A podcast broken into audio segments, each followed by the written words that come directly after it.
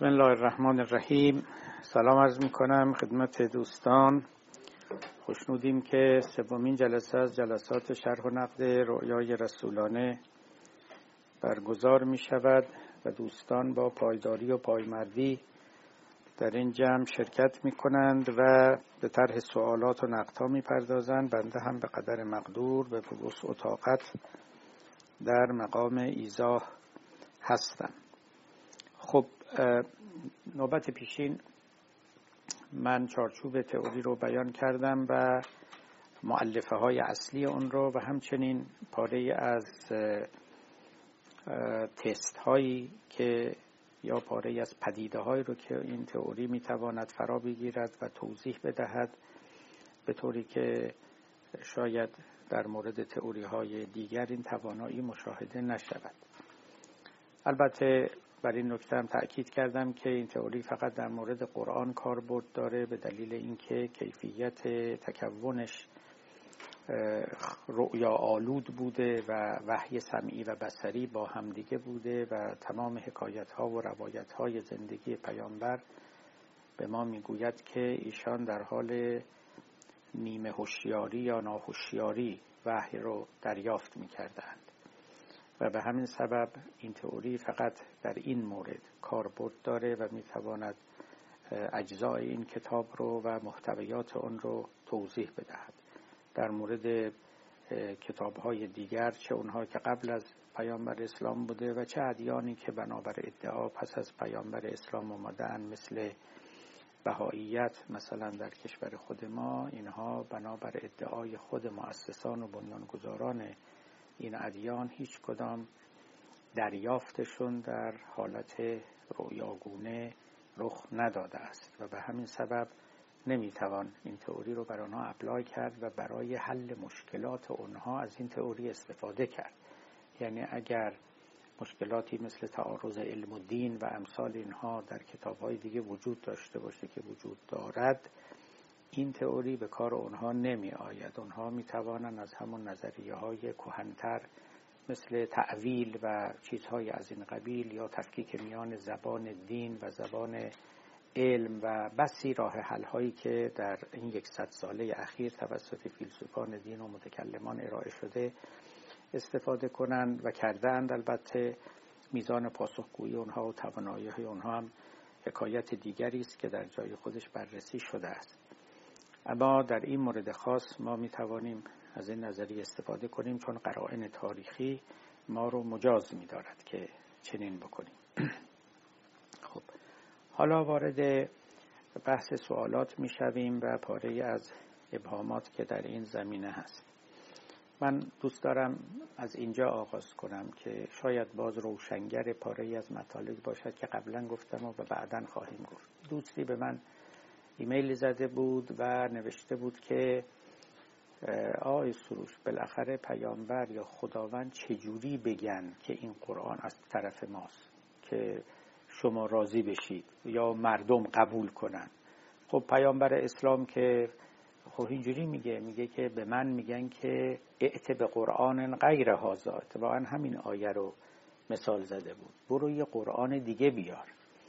قل ما یکون لی ان ابدله من تلقاء نفسی. بگو من اجازه ندارم. من نمی‌تونم که این قرآن رو عوض بکنم یا قرآن دیگری بیارم یا خلاف اونچه که به من وحی شده من بیام و با شما سخنان دیگری رو در میان بگذارم. یا اینکه مثلا در سوره های مکی هست که لو تقول علینا بعض الاقاویل لأخذنا منه بالیمین ثم لتقطعنا منه الوتین ثم و ما بله لکم علیه من ناصرین. اگر حرفی رو به ما ببندد و به دروغ سخنی رو به ما یعنی به خداوند نسبت بدهد ما دستش رو می‌گیریم و رگ قلبش رو قطع می‌کنیم جانش رو میستانیم و هیچ کدام شما هم نمی‌تونید کمکش کنید. هیچ کدام شما هم نمی‌تونید به فریاد او برسید و از ورود و حدوث این حادثه در مورد او جلوگیری کنید. و امثال اینها البته.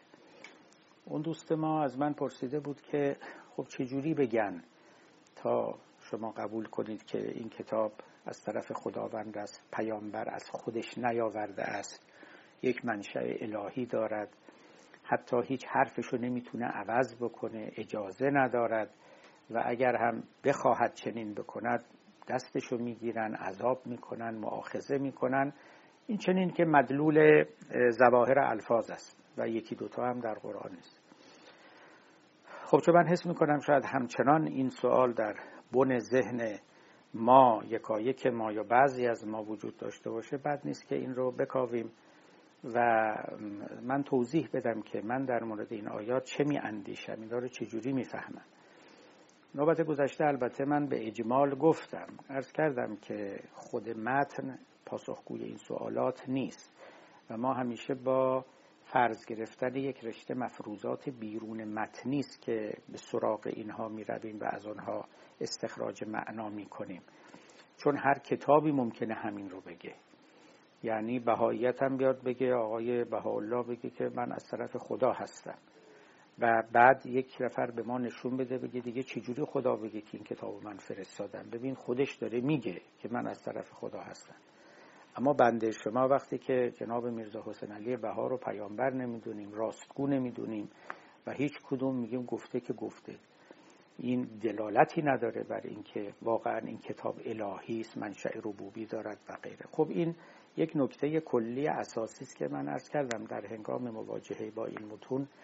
باید detached objective و بریده از مواضع ایمانی به اونها نظر کرد تا حق معنا ادا بشود. در غیر این صورت ما چیزهای دیگر رو در اون فرو میریزیم و وقت دوباره از او استخراج می‌کنیم و می‌خوانیم. درست مثل یه چاهی که آب نداره شما خودتون با چند سطر آب تو بریزید و همون آبا رو در بیارید بگید ببینید این چاه چه آبی داشت. خب بله ولی آب شما ریختید آلردی ولی شما نریزید. بعد دلو رو بیاندازید ببینید بالاخره آبی از چاه در یا نه. اون وقت ببینید خود سوال کننده چجوری داره سوال می‌کنه. خدا چجوری بگوید؟ وجود خدا رو فرض کرده. خدا چجوری بگوید که این کتاب از طرف من است؟ یا پیامبر چجوری بگوید که این از طرف من است؟ پیامبر رو راستگو فرض کرده. نه یه انسان عادی. انسانی که معتمد است. یعنی هر چی بگه اون درسته. و بعد این از طرف خدا بودن از همه اینجا مهمتره. حالا غیر از اون پیشفرزایی که قبلا هم اشاره کردم و الان هم گفتم اصل مطلب اینه. ببینید ما به منزله مسلمان هیچ نمی‌خوایم انکار کنیم که این کتاب از طرف خدا. همه بحث اینه که از طرف خدا بودن یعنی چی؟ ببینید مسئله این است.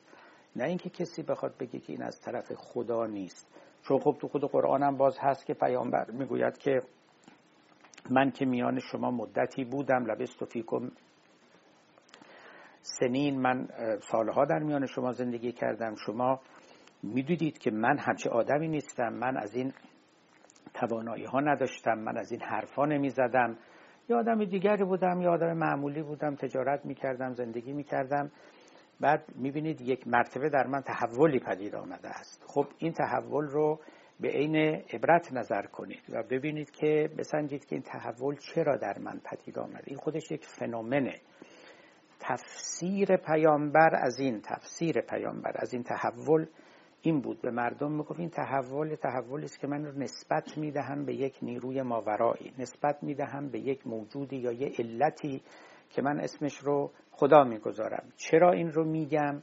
برای اینکه من در تجربه های خودم چنین یافتم که گویی کس دیگری نیروی علتی که غیر از من است ماورای من است محیط بر من است این رو به من القا می کند به من آموزش می دهد و من با شما در میون می‌گذارم. پس ببینید اینجا چند تا عنصر در کنار هم نشسته. یکی استدلالی که پیامبر می‌کنه میگه شما نگاه کنید ببینید که من عوض شدم. من اونی نیستم که قبلا بودم. این یک پدیده مشهود است. همه شما می‌بینید. حالا من به شما می‌خوام بگم که پیامبر ادعای بعدیش اینه که این تحول در من یک علتی دارد. من خودم در خودم اینو ایجاد نکردم. از جای دیگه پدید آمده که من در دریافت ها و اون تجربه های اشراقی خودم فهمیدم که او موجودی است که ما او رو خدا مینامیم. اینا من فهمیدم. و شما از من بپذیرید. برای اینکه تفسیر دیگری ندارید. خب مقابل پیامبر کسانی بودن می‌گفتن تو تفسیر ما اینه که یا تو دیوانه ای این حرفا رو می‌زنی. تفسیر ما اینه که یکی دیگه یادت داده. ببینید چند تا تفسیر اینجا در تعارض با یکدیگر قرار گرفتن. انما یعلمه بشرون. تو خود قرآن هم هست. تفسیر دیگر ما اینه که جنیانی به تو اینها رو یاد میدن. ایناست دیگه طرف مقابل مقدمه پیامبر رو میپذیرفت که این مقدمه عبارت بود از اینکه شما یا جنزده ای یا مجنونی و یا آموزش دیده ای کسی دیگری به تو یاد داده. و از این طریق می‌خواستن این فنومن تحول ناگهانی رادیکال در شخصیت پیامبر رو توضیح بدن. پس ما در حقیقت درست در مقابل گویی پدیده علمی پدیده طبیعی قرار داریم که می‌خوایم اینو explanation علمی براش بدیم که ببینیم کدوم یکی موفق تره یا به قول امروزی ها inference to the best explanation. چه تئوری best explanation رو در اختیار ما قرار میده خب ببینید پیامبر دونه دونه اینا رد کرد. می‌گفت شما خودتون دیدید می‌دونید من معلم نداشتم. این نکته اول. لذا اینکه یکی دیگه یادم داده سخن گذافی است و چنین چیزی نبوده دیده نشده شاهدی وجود نداره. اتفاقا میان مستشرقینی که در غرب رو این زمینه خیلی کار کردن اینا بعضیشون آثارش من خودم خیلی کوشیدن که بگن پیامبر یه معلم یهودی داشته و حتی گفتن چیتینگ هم کرده چون بعضی از مسائل تورات رو به نحو محرفی به پیامبر یاد داده و او هم به نحو محرف توی قرآن آورده تا اینکه مچش رو بعدی ها بگیرن. یعنی خلاصه یک چنین تئوری هایی پیامبر خب می‌گفت که معلوم بود که خب دیوانه هم نیست. یعنی این حرفی نبود که حال. کسی که دیوانه نزد اونا مجنون به معنای آدم جنزده یا دیو زده بود نه لزوما آدم روانی یا پریشان حال به اصطلاح امروزین. علا حال اینا رو پیغمبر رد می‌کرد. تو خود قرآن هم البته آمده که لا تخطوه به یمینک تا تا حالا یه خطم به دست خودت ننوشتی. ازن لرتاب المبتلون. وقت در این صورت شک اون ابطالگران و منکران راست در می آمد.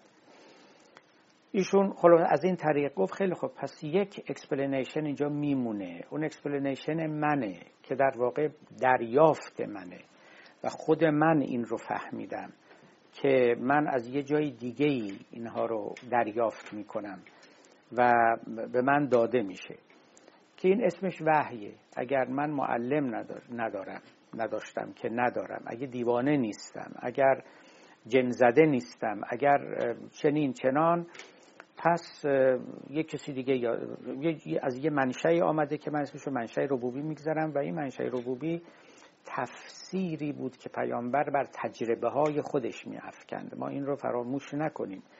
پیامبر تجربه هایی داشت این تجربه رو تفسیر می‌کرد. شبیه تجربه که چوپان داشت تفسیر می‌کرد. میگفتش که یه خدای اونجا نشسته که پا داره دست داره موی سر داره تا کجایی؟ تا بروبم جایکت نمی‌دونم. وقت شام آید بروبم جایکت نمی‌دونم. دستکت شویم بشویم پایکت الاخر اینجوری می‌فهمید. پیامبر اسلام خب هم در یه فضای زندگی می‌کرد که فضایی بود پر از متافیزیک. مسیحی ها بودن یهودی ها بودن با مفهوم خدا آشنا بود. خودش حنیف بود. یعنی با کسانی زندگی می‌کرد و عمری رو به سر برده بود در جوانی که اینها خودشون پیروان ابراهیم نبی می‌دانستند. از پاره از نجاسات و آلودگی ها احتراز می‌کردند و با مفهوم خدا کاملا آشنا بود. می‌تونست پیامبر اسلام یک کسی باشه مثل بودا که همین تجربه ها رو داشته باشه اما نام خدا بر محصول تجربه های خودش نگذاره. اما به دلیل زیستن در یک محیط متافیزیکال یعنی پر از اندیشه های دینی و پر از اندیشه الهی خب طبعا اون که می‌دید به خداوند نسبت می‌داد. و این چنین بود که به جنگ دیگران رفت و خب بودها رو هم شکست و غیره. حالا ببینید ما یه همچی پدیداری داریم و وقتی هم که می‌گفت من چنین احساسی دارم چون او رو صادق می‌دانیم و می‌دانستن می‌گفتیم خب این رو هم دروغ نمیگه احساسی است که واقعا در او هست خیلی هم عمیقا هست. این همون چیزی که در مورد همه پیامبران گفتن که واجد یه یقینی بودند که دیگران بهرهمند از اون یقین نبودن و اصلا تفاوت انبیا و حتی عرفا در همینه. خب مولوی هم روی خیلی سرمایه گذاری کرده که این یقینی که از اون ذاتیات نبوت است و از ذاتیات مکاشفات عرفانی است البته بازم حالا همیشه میشه در این جهات تشکیک کرد رخنه کرد برای اینکه خب فرق یقین با دوگماتیزم در چیه؟ و اینکه آدم یه وقتا به یه چیزی تجزم میورزه و جزمیتی پیدا می‌کنه در حالی که ممکنه ماورایی نداشته باشه و یقینی که کاشف از حقیقت است. اما اینکه اون تجربه ها یقین آور بوده هیچ جای شکی نیست و بسیار اونها رو مصمم می‌کرده و باعث می‌شده که در مقابل مشکلات هم مقاومت کنن. بله؟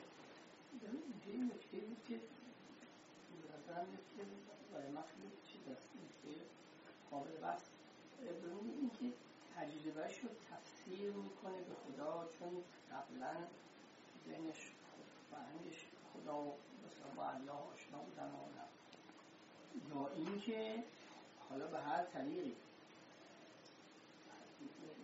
تو خواب رویاست میشنوه یا می‌بینه فرمانی رو که میگن برو و بگو قولو لا اله الا الله. یعنی به اصطلاح این نافاصله تفسیر تجربهش الله به لحاظ قبلی یعنی که نه اصلا این معتقده که خدا بهش میگه برو اینو بله همین. ببینید آخه این دوتا یکیه. یعنی شما وقتی که در خواب می‌بینید که به شما یه کسی میگه که من خدام دارم اینو به شما میگم به فرض شما نمیای بگی که شیطان بود که به این صورت خودش رو در ورده اینو به من گفت. لذا اعتقاد میورزی یعنی تفسیر می‌کنی. یعنی میگه اون چی که من دیدم درسته. ممکنه که شما در خواب ببینی که بازم یه کسی یه موجودی یه نیرویی داره به شما به اسم الله مثلا به اسم خدا یه چیزایی میگه ولی شما باور نکنی و بگی نه این خدا نبود این دروغه این مثلا وهمه این مبدله یعنی جامعه مبدل پوشیده تجربه. من نه پیامبر این رو که خب قطعا چیز کرده تفسیر کرده تجربه خودش رو و تجربه تفسیر شده رو در اختیار ما گذاشته. بتا ما این تجربه رو یعنی این تفسیر رو درست می‌دانیم. ممکنه یه کسی دیگه این تفسیر رو درست ندانه کما اینکه غیر مسلمانان تفسیر رو درست نمی‌دانن. انکار نمی‌کنن که پیامبر یک چیزای دیده و شنیده و احساسهایی و تجربه هایی داشته. ولی میگن تفسیری که روی تجربه خودش گذاشته تفسیر درستی نبوده. ما اونها رو یک پدیده های قدسی وحیانی الهی اشراقی نمی‌دانیم. یه چیز دیگری بوده خیالات کرده مثلا. ببینید ما همیشه تفسیر می‌کنیم اون چرا که حالت رؤیا داره مکاشفه داره از هر نوعش بخواد باشه. حالا یه اختلافی هست اینجا بین بعضی از فیلسوفان دین در جهان جدید که آیا ما تجربه تفسیر نشده داریم یا نداریم؟ یه بحثی است. بعضیا مطرح کردن گفتن که در یک احوال نادری در بودیزم تجربه های تفسیر نشده نداریم من هنوز باور نکردم نتونستم اون حرف رو بفهمم. به هر حال اقلیتی هستن که این قول رو دارن. اما اکثریت این چنین نیست. یعنی معتقدن که تجربه ها به صورت پدیده های خام در ذهن ما در می آیند و می جوشن و وقت ما بر اینها قالب می‌گذاریم بندی می‌کنیم. حقیقت اینه که با سخنان عارفان ما هم اینا بیشتر می‌خوره. برای اینکه خب شما کسی مثل مولوی محیطین رو بشنوید اینا حرفشون اینه میگن اون چی که از عالم بالا میاد بی صورته. صورت رو ما بهش میدیم توجه می‌کنید؟ همه بحث در این است که اصلا کار پیامبران اینه. تو فرم ده فرملس به بی صورت صورت بدهند. تمام مطلب اینه که یه چیزی در اصل فرملسه. در اصل صورت نداره. و ورای صورت هاست. چون متعلق به یه عالم فوق ازداد و اعداده. و وقتی که میاد به عالم طبیعت میاد در جان من در ذهن من و در چشم من در گوش من صورت پیدا می‌کنه و این صورت رو در واقع معلول محدودیت منه مثل دریایی که شما در سبو میریزید. گر بریزی بحر را در کوزه ای چند گنجت قسمت یک روزه ای و این آب دریا که بی شکل و بی صورت شکل می‌گیره شکل سبو میشه شکل اون ظرفی میشه که شما در رو ریختید. و این ظروف متعدد و متنوع هم خواهد بود. حالا شاید بازم گفتگو می‌کنیم. من می‌دونم اینجاهای من سعی می‌کنم که کمترین مواضع ایمانی رو در اینجا وارد کنیم تا به اون تجربه خالص پیامبر ما نزدیک بشیم. بعد ببینیم ما چقدر بر او افزوده ایم که چنین می‌گوییم. خود پیامبر بر تجربه خودش چی افزوده؟ و اگر کسی اینا رو هیچ کدوم رو نیفزاید و همه رو قربال بکنه و کنار بگذاره تش چی میمونه؟ که همه می‌تونیم بر سر او اتفاق بکنیم. من در واقع اون که دارم اینجا نشون میدم اینه که پیامبر تجربه ای داشته و این تجربه صورتبندی شده توسط ایشان تفسیر شده تفسیرهای معارض هم برای این تجربه وجود داشته. برای اون پدیده تحول شخصیتی عظیمی که در ایشون پدید آمده و لذا این این دوتا تفسیر این دوتا explanation رو بعد مقابل هم قرار داد و بالاخره دیدید کدام قوی تره. بذارید من یک مقایسه بکنم. ببینید افلاتون هم ما در تاریخ فلسفه داریم که شخصیت خیلی بزرگی بوده. درسته که دینی نیاورد. درسته که پیروانی مثل پیروان پیامبران پیدا نکرد. اونجوری ملتی شریعتی چیزی این چنینی نیاورد ولی خب تاثیراتش تا امروز برقراره. به قول وایت هد اون فیلسوف آمریکایی آمریکا انگلیسی میگه تمام فلسفه بعد از افلاتون فوتنوتی بوده که بر فلسفه او نوشته شده است. حالا این سخن البته مبالغه است به گمان من. ولی به هر حال مبالغه است که در حق افلاتون میشه همچین مبالغه ای کرد. در حق مثلا شاطر عباس صبوحی که نمیشه بنابراین می‌خوره به او. حرف گذافی هم اگر باشه گذافی است در حق افلاتون ببینید خب حالا این جناب افلاتون که عظمتی داره عظمت فکریش اقلای عالم رو در طول 25 قرن 26 قرن تحت تأثیر و تحت تسخیر خودش قرار داده. ما درباره افلاتون چی می‌تونیم بگیم؟ هیچ وقت خودش نیامده بگه که من در تجربه های فکری خودم اشراقی و روحی خودم یه خدای رو میابم و احتمالا اصلا افلاتون عرستو اینا مشرک بودن. خداپرست نبودن به معنایی که بعدها در مسیحیت اومد در یهودیت آمد. اینا خدا نداشتن. حالا گفتن که یکی از عرفا ارسطو رو به خواب دیده بود و ارسطو به او گفته بود خوش به حال شما. ما در عصری زندگی می کردیم که جرأت نداشتیم اسم خدا رو بیاریم. و از بس پرستی و شرک رایج بود و حاکم بود. خواب البته نمی‌دونیم. اما در این که خود اینا نگفتن مردان بسیار بزرگی بودن. هیچ شکی نداره که کتاب افلاتون همه آثارش اینا از پرمغزترین آثار فلسفی و فکورانه هستند اما نه افلاتون ادعای پیامبری کرده و نه گفته کتابای من معجزه است. و نه اظهار کرده که در تجربه های من خدا دیده شده است و خدا اینها رو به من داده. خب؟ حالا شعرا هم همینطور. مثلا یه کسی مثل فرض کنیم که متنبی. متنبی شاعر بزرگ عرب دیگه. کسی که شعرهایی گفته بود که بله اگر دشمن به سراغ من بیاد من وای میستم در نمیرم بیچاره یه حرف زد بعد یه وقتی توی راه راهزنان بهش حمله کردن داشت در می‌رفت. غلامش همراهش بود گفت مگه تو این شعرها رو نگفتی؟ مگه در, در میری؟ وایساد و جنگید و راهزنا کشتنش. این شاعر بدبخت که می‌تونست که از پس اونا بر بیاد. تو رو درواسی این برای این است که یه وقتی شما تو رو درواسی گیر نکنید حالا یه وقتی این چیزی گفتید. میگفتش که طرف گفتش که اگه بردی وایسا. گفت زنمو میدوم. یعنی ببخشید با احسن معذرت از خانوما ما اون ضرب مسئل رو گفتیم. حالا قرض من این است که این آقای متنبی اصلا اسمش که متنبی نبود. متنبی یعنی کسی که ادعای نبوت کرده. این ادعای نبوت چرا کرد؟ خب شاعری خودش رو و این الهامات شاعرانش رو هم از نوع نبوت می‌دونست. اما کسی باور نکرد. خودش حالا اگر او رو دروغگو ندانیم خودش ظاهرا فکر می‌کرد که اینا از یه جایی از یه منبع و مبدعی به او می‌رسد و الهام است و وحی است و از جنس نبوت است. ظاهرا خودش مرید خودش بود. کسی رو پیدا نکرد و این نام بر او ماند. اما کسانی بودند یعنی من اینو می‌خوام بگم از نظر یعنی شبیه پیامبر اسلام که نه تنها خودشون یقین داشتن بلکه یقینش رو به دیگران هم تونستن منتقل کنن. ببینید مولانا یکی از کسانی است که معتقده که نفس تأثیر نفس پیامبر در دیگران یکی از دلایل استحکام و صلابت رأی و پیام اوست. و میگه یه آدمی یعنی دنیا اینقدر بیخودی نیست کشتی نیست که شما بیاید یه مش یاوه تحویل مردم بدید چند تا دروغ هم به دنبالش بگید بعد دل اقلای عالم رو ببرید و قرنها موفق و پیروز باشید. خب این اتفاق در مورد پیامبر اسلام افتاده دیگه که بالاخره ایشون آمد و مدعیات خودش رو پخش کرد و توی جامعه خودش هم ابتدا مورد قبول نگرفت مخالفت ها شد دشمنی ها شد غیره غیره.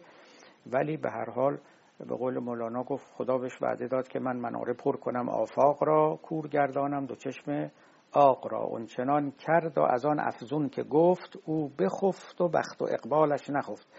یعنی از نظر کسی مثل مولانا این خودش یکی از دلایل قوت و صلابت پیام و کلام کسی است که بخت و اقبالش نمیخوابه. یعنی ناکام نمیماند کامیاب می‌شود. خب اینا ایناست دیگه. حالا قرائن بر من البته در مقام اثبات نبوت پیامبر نیستم. می‌خوام بگم چجوری شده که ما دعوی ایشان رو پذیرفتیم یا واجد قوتی دانستیم و اون تجربه رو. اما اینا هیچ کدوم هیچ کدوم اینا باعث نمیشه که ما کنجکاوی نکنیم که اینی که پیامبر در تجربه خودش می‌دیده که این کلام یا اون وحی سمعی بسری از طرف یه علتی و نیرویی به نام خداست این چه معنا دارد؟ ما پیامبر اینا رو در اختیارم گفته اینا محصولات اون وحیه همین قرآن که ما داریم. درک من هم این بوده که یک کسی یه نیروی یک بی صورتی به قول عرفا اینها رو به من آموزش می‌دهد. فاین تا اینجاش درسته. قصه تمام شد نه تمام نشد. یکی این که به چه دلیل ایشون صادقه. خب ما به لحاظ ایمانی مفروض می‌گیریم و الان اساسا محل بحث ما نیست. دومی که به فرض صدق نبی معنای دقیق این فنومن چیست؟ یعنی اینکه کسی احساس کند که یه خدایی یک بی صورتی داره با او سخن میگه و این حرفایی که میشنوه از طرف او میاد. تمام حرفایی که ما دیشب و پریشب زدیم اینجا این بخش آخر بود این فقره اخیر بود. به اون قسمت های دیگه کاری نداشتیم.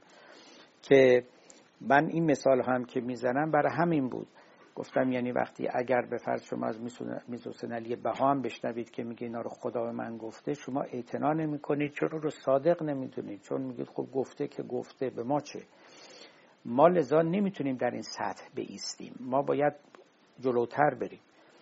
بعد این رو هم ما می‌دونیم که پیامبر اسلام وقتی که دریافت وحی می‌کرده از این به بعد من رؤیا به کار نمی‌برم. میگم وحی سمعی وحی بسری برای اینکه بعضی از دوستان به ما گفتن که این کلمه رؤیا ممکن است که بعضی ها رو براشفته کنه یا حق معنا رو ادا نکنه. مهم نیست.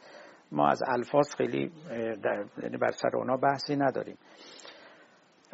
وقتی که این وحی سمی بسری رو دریافت می‌کرده در یه حالت ناهوشیار و نیمه هوشیاری بوده. اینا فنومن است که ما می‌شناسیم و باید به سراغشون بریم. حالا ببینید به سوال اون دوست برمیگردیم. خدا چه جوری بگه؟ نه اینکه خدا چه جوری بگه. پس فرض خدا رو بذاریم کنار. پیغمبر چه جوری بگه؟ نه پیغمبر درست صریح گفته. گفته من اینجوری می‌فهمم که این قرآن رو به من میدن. میاد. از یه جایی برای من میاد. بله بسیار خوب. خب چجوری بگه دیگه؟ خب گفته دیگه ما هم قبول داریم. پس ما هم میپذیریم چون ایشونو صادق می‌دونیم. اما قصه اینجا تمام نمیشه. ما می‌خوام چگونگی و مکانیسم اینو ببینیم. یعنی چی که یک کسی در حالت ناهوشیاری یا در حالت خواب یا هرچی این حس می‌کنه که کسی داره در گوش او سخن میگه. ده ها تئوری اینجا میشه مطرح کرد. ده ها تئوری میشه مطرح کرد که این پدیده اگر در ذات آدم رخ داد معناش چیه یا چگونه میشه تفسیر کرد؟ خب ما اینجا بحث کردیم گفتیم حتی یک عارفی مثل محیدین عربی میگه ابراهیم نبی که در خواب دید به او گفتن که برو فرزندتو بکش این اشتباه معنی کرد این رو. پس میشه خواب رو اشتباهی معنی کرد. حتی اگر شما پیامبر باشید یا در خود قرآن داریم که اشاره کردم نوبت گذشته که خود خدا میگه یا به حال آیه قرآن میگه که چی؟ از یوری که هم الله فی منامک قلیلا. لشکر دشمن رو خدا به تو کم کم شمار نشان داد. برای اینکه جرأتتون از دست ندید و به قلب لشکر بزنید. و الا میگه اصلا و, و لئن ولو اراکهم کثیرا لفشلتم. اگر زیاد نشون می‌داد یعنی همون تعداد واقع شما فشل می‌شدید شما سست می‌شدید شما شکست میخوردید. خب ببینید حتی در مورد خوابی که خود پیامبر دیده بعدا آیات قرآن هست که میگه خب این خواب درست معنی نشده. البته همراه با این که خب حکمتی در این خطا بوده است از معصیت های خجسته بوده به اصطلاح. خب اینم یه نکته. شما می‌تونید تفسیرهای امروزی رو به کار ببرید که روانکاوان و اینا میگن که اینا همه از جنس همین چیزای ناخودآگاه. شما می‌تونید تفسیرهای عارفان گذشته ما رو به کار ببرید که من بر اونها بیشتر تکه کردم. تفسیرهای عارفان گذشته ما چیه؟ یکیش همونست که مولانا میگه یکی دیگهش همونست که ابن فارز میگه. هر دوتاشون هم تقریبا شبیه هم میگن و اینها از نظر سنوات زندگی نزدیک به هم میزیستن. حالا یکی مولوی بود که خب در قونیه بود یکی هم ابن فارز بود که در مصر بود. مولانا میگه که تو در آن وقتی که خواب اندر روی تو ز پیش خود به پیش خود شوی. وقتی که تو میخوابی از پیش خودت میری پیش خودت. یعنی به اصطلاح کمی فیلسوفانه تر از یه مرتبه و لایه از وجود خودت میری به یک لایه دیگری از وجود خودت. اون وقت تو خودت با خودت حرف می‌زنی. خودت با خودت حرف می‌زنی. خودت صورت میدی به اون سخنگویان. حالا ابیاتش همه یادم نمیگه. مثلا در خواب می‌بینی که فلانی اومده داره با تو حرف می‌زنه. اون فلانی خودتی. اون فلانی خودتی. خودت به صورت اون فلانی در آمدی و داری با خودت حرف می‌زنی. پس ببینید اینم یه نکته است. و بعدش هم اشاره می‌کنه میگه که تو یکی تو نیستی ای خوش رفیق بلکه گردونی و دریای عمیق. تو یه تو یه لایه نیستی تو بر توی لایه های بسیار داری. از یکی نزد دیگری میری. خب ببینید این تفسیر مولاناست. من بر این تفسیر تکیه کرده ام بیشتر. ابن فارز هم همین رو میگه. من ابیاتش یادم نیست به عربی است. دقیقا همین رو میگه که ما با خودمون حرف می‌زنیم. خودمون به یه صورت. من دیدم خیلی ها رو مثلا میگه من پدرم رو در خواب دیدم مادرم رو در خواب دیدم. اگه از مولوی بشنوید خودتون رو شما دارید در خواب می‌بینید. منتها یه جا به صورت پدر در میاد به صورت مادر در میاد. اینا در حقیقت یک سیری است که آدمی در خودش می‌کنه در خودش می‌کنه. و لذا بعدا ممکنه تفسیرهای مختلف بکنه اما حقیقت اینه کسانی هم که خوابگذاری می‌کنن همین جوریا بیشتر فکر می‌کنن. یعنی نمیان بگن که یک کسی از بیرون اومده و یه چیزایی به شما گفت خب ببینید این اگر ما بله؟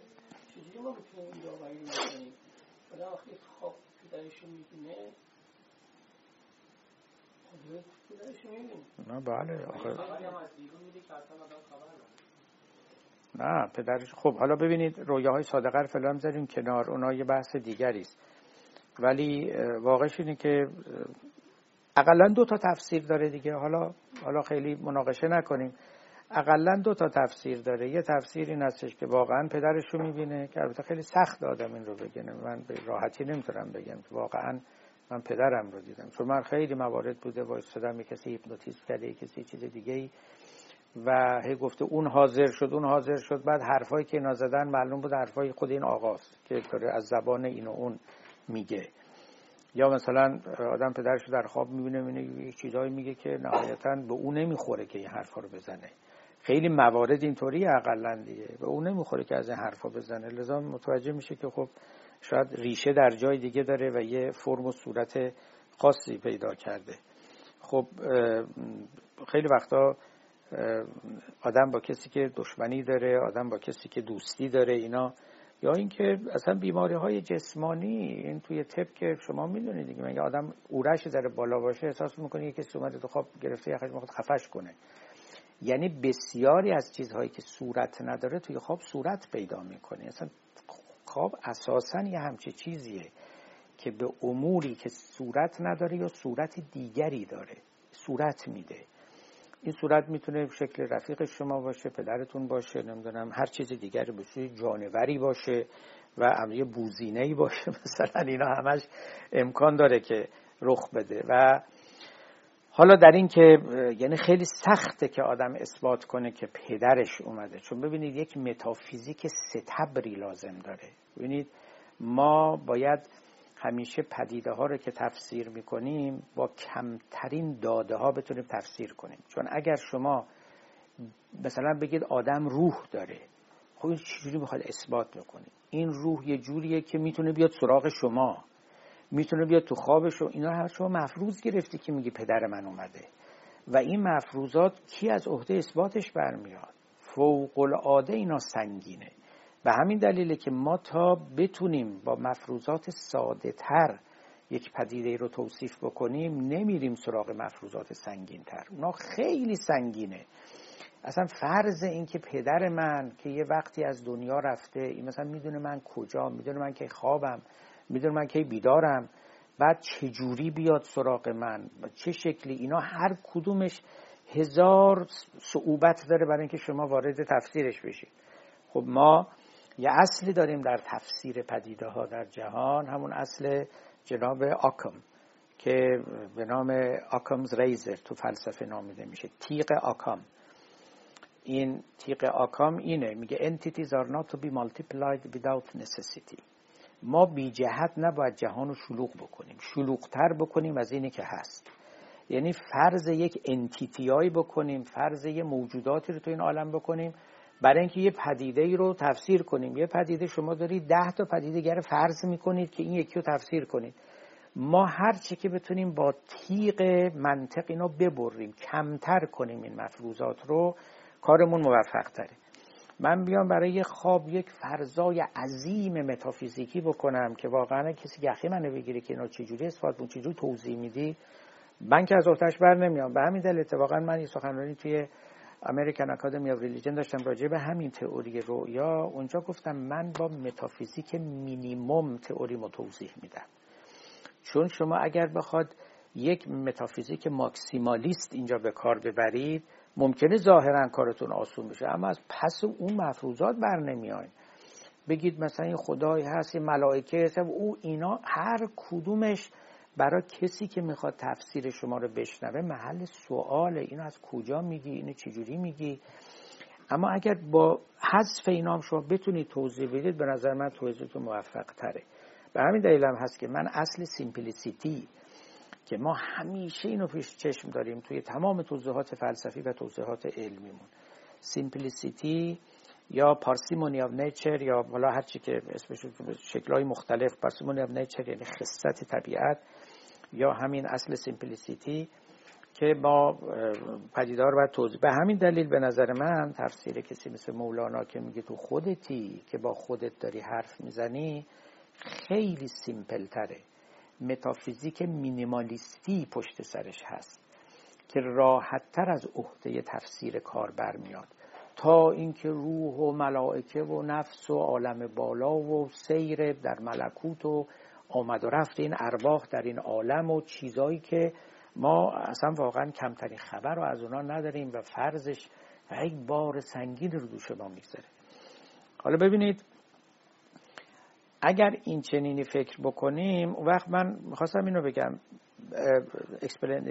روش توضیحی مولانا روش دیگه است که وقتی شما از یه عارف اینو میشنوید خب مقبولتر هم هست. و خودش صاحب این تجربه ها بوده که این تجربه های عرفانی آدم در واقع در خودش داره سیر می‌کنه. خودش منتها خود آدمی انقدر فراخه خودها فرق می‌کنن. یه خود قد یه حوزه. که تا یه ذره شنا کنی کله شما می‌خوره به دیوار حوز یه خودی مثل اقیانوسه که از این سر تا اون سرم بری بی نهایت زمان رو سیر کنی. بازم یک جوهرهای گوهرهای سید می‌کنی یه همچی چیزی دیگه تفاوت هم همین جاهاست در واقع. یعنی من تو اون اشعاری که راجع به پیامبر اسلام گفتم که در شب واقعه ای فاتح آفاق تجرد توسن تجربه راندی ز مداری به مداری ز سوادی به هلالی ز هلالی به ز سوادی به خیالی ز خیالی به هلالی. تایر گلشن قدسی تو و خود عین متاری من عینا همین تئوری اونجا گفتم. تو یه پرنده هستی که خودت هم مطار خودت در خودت میپری. توجه می‌کنی؟ طایر حالا این که چون قول منه این دلیل بر یعنی حجت بر صدق مدعای من نمیشه. ولی دارم میگم همین امر رو همین نکته رو من در اینجا پرورانده ام که طایر گلشن قدسی تو و خود عین مطاری میپری اما فضایی که در اون میپری هم خودتی دوباره. هم مرغی هم فضای پرش خودتی. پیامبرم یه همچین حالتی داشته. خب حالا اینکه ایشان آمده و میگه که این حرفا رو من از خدا شنیدم یه تفسیرش اینه که بله آدم در خودش می‌تونه سیر بکنه و چون خود آدمی الهی است و هر خودی الهی است منتها ذهن ایشون پیشاپیش هم با این تئوری مجهز بوده است که خدایی وجود دارد خدای ابراهیمی خدای موسی خدای عیسی. خیلی راحت این امر به خدا نسبت داده شده است و ما هم البته صادق می‌دانیم. اما اونچه که در نفس پیامبر در ذهن او. اینا هم حالا ما کلمه نفس هم به کار نمی‌بریم چون خودش باز یه متافیزیک فلسفی ستبری داره که راحت هم نمیشه اثباتش کرد. ولی تو وجود او تو شخصیت او این قصه میگذشته و ایشون اینو چنین دریافت می‌کرده لذا نه دروغ می‌گفته و نه باطل است که من این رو خودم نمیگم این رو خدا به من می‌گوید من چنین دریافت می‌کنم. من می‌فهمم که همه چیز این عالم الهیه لذا چیزایی هم که در گوش من خوانده می‌شود الهی است. افلاتونم بنابراین تئوری حرفایی که در گوشش خوانده شده الهیه. منتها اون این تجربه رو نداشته که بگه من احساس می‌کنم که خدای اینها رو به من میگه. ولی پیامبرم سخنانی گفته که فقط این احساس همراش بوده که یه خدایی به من داره اینها رو میگه. و بعدم اومده به ما اینها رو گفته. این مانع از این نمیشه که ما بکاویم مسئله رو و بگیم که عمق ماجرا چه بوده است و این صورت ها یعنی وحی سمعی و بصری چگونه رخ داده. امیدوارم که این مطلب روشن شده باشه. من برم سراغ نکته دوم که دیشبم بر او تأکید رفت و چند بار از قصه قدرت خداوند اینجا سخن گفته شد. خدا نمی‌تونست اینجوری بکنه. خدا نمی‌تونست اونجوری بکنه. خدا نمی‌تونست همه چیز رو به گوش پیامبر بخوانه نمی‌تونست تفسیرش هم یادش بده. خدا اینجوری خدا اونجوری.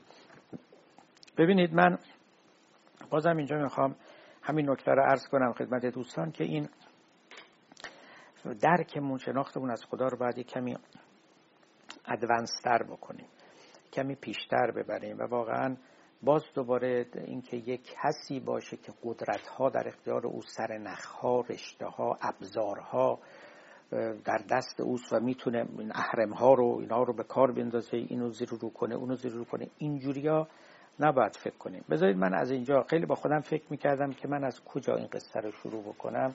من همیشه کلاس های درس هم همینجوری بود. از یعنی چه جور سوالی رو طرح کنیم که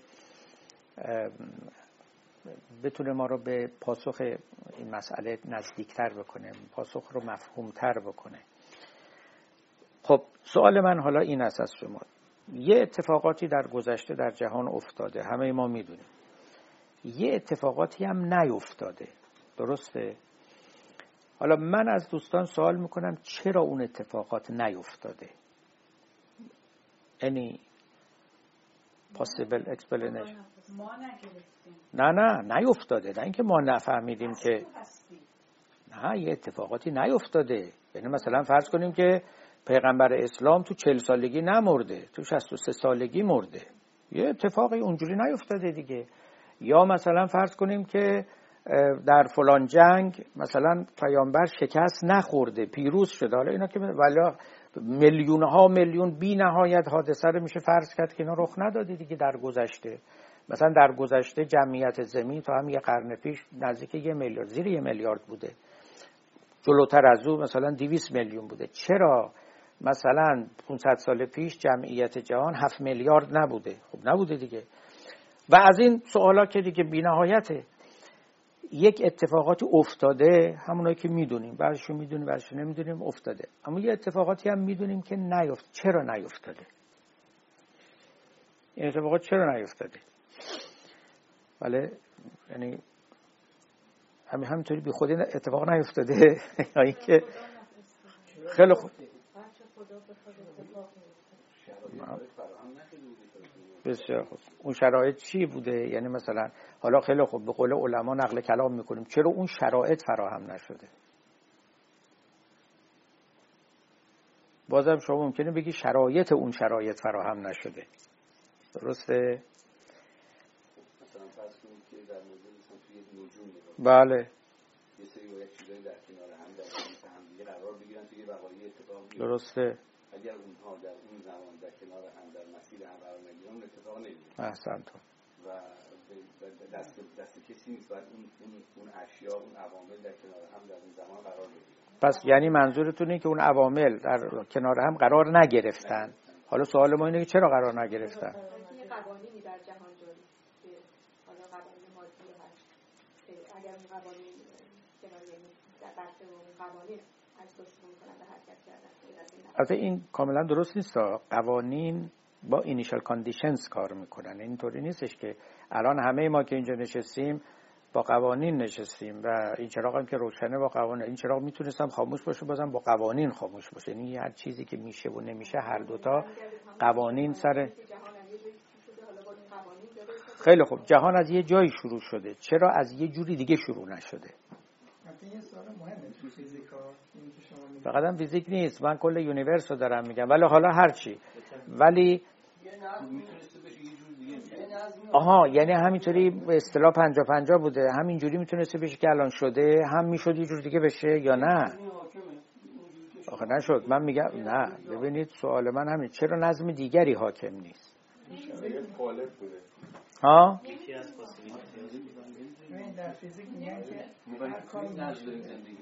نه. نه. نه ببینید این این جواب نیست که ما درسته ما خیلی چیزا این عالمو نمی‌دونیم. این خب شکی نیست. ولی این سوال سوالی نیست که آدم بگی ما نمی‌دونیم.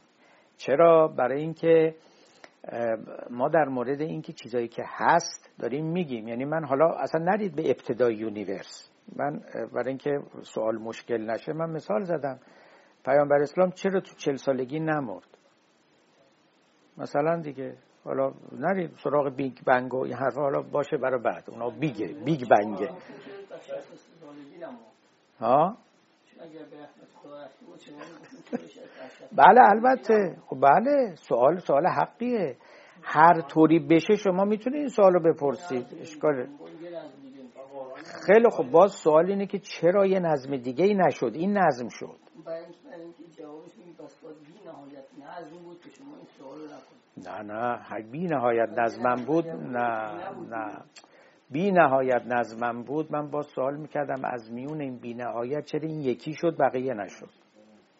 سوال سر جاشه. حالا خیلی خوب. من سوال یعنی تصورا روشنه دیگه. چی؟ حالا بعدا هم پیشتر بریم. برای اینکه وقت گرفته نشه. ببینید فیلسوفان پاسخشون به این سوال اینه. میگن اون چه که نشده محال بوده که بشه. جوابشون اینه.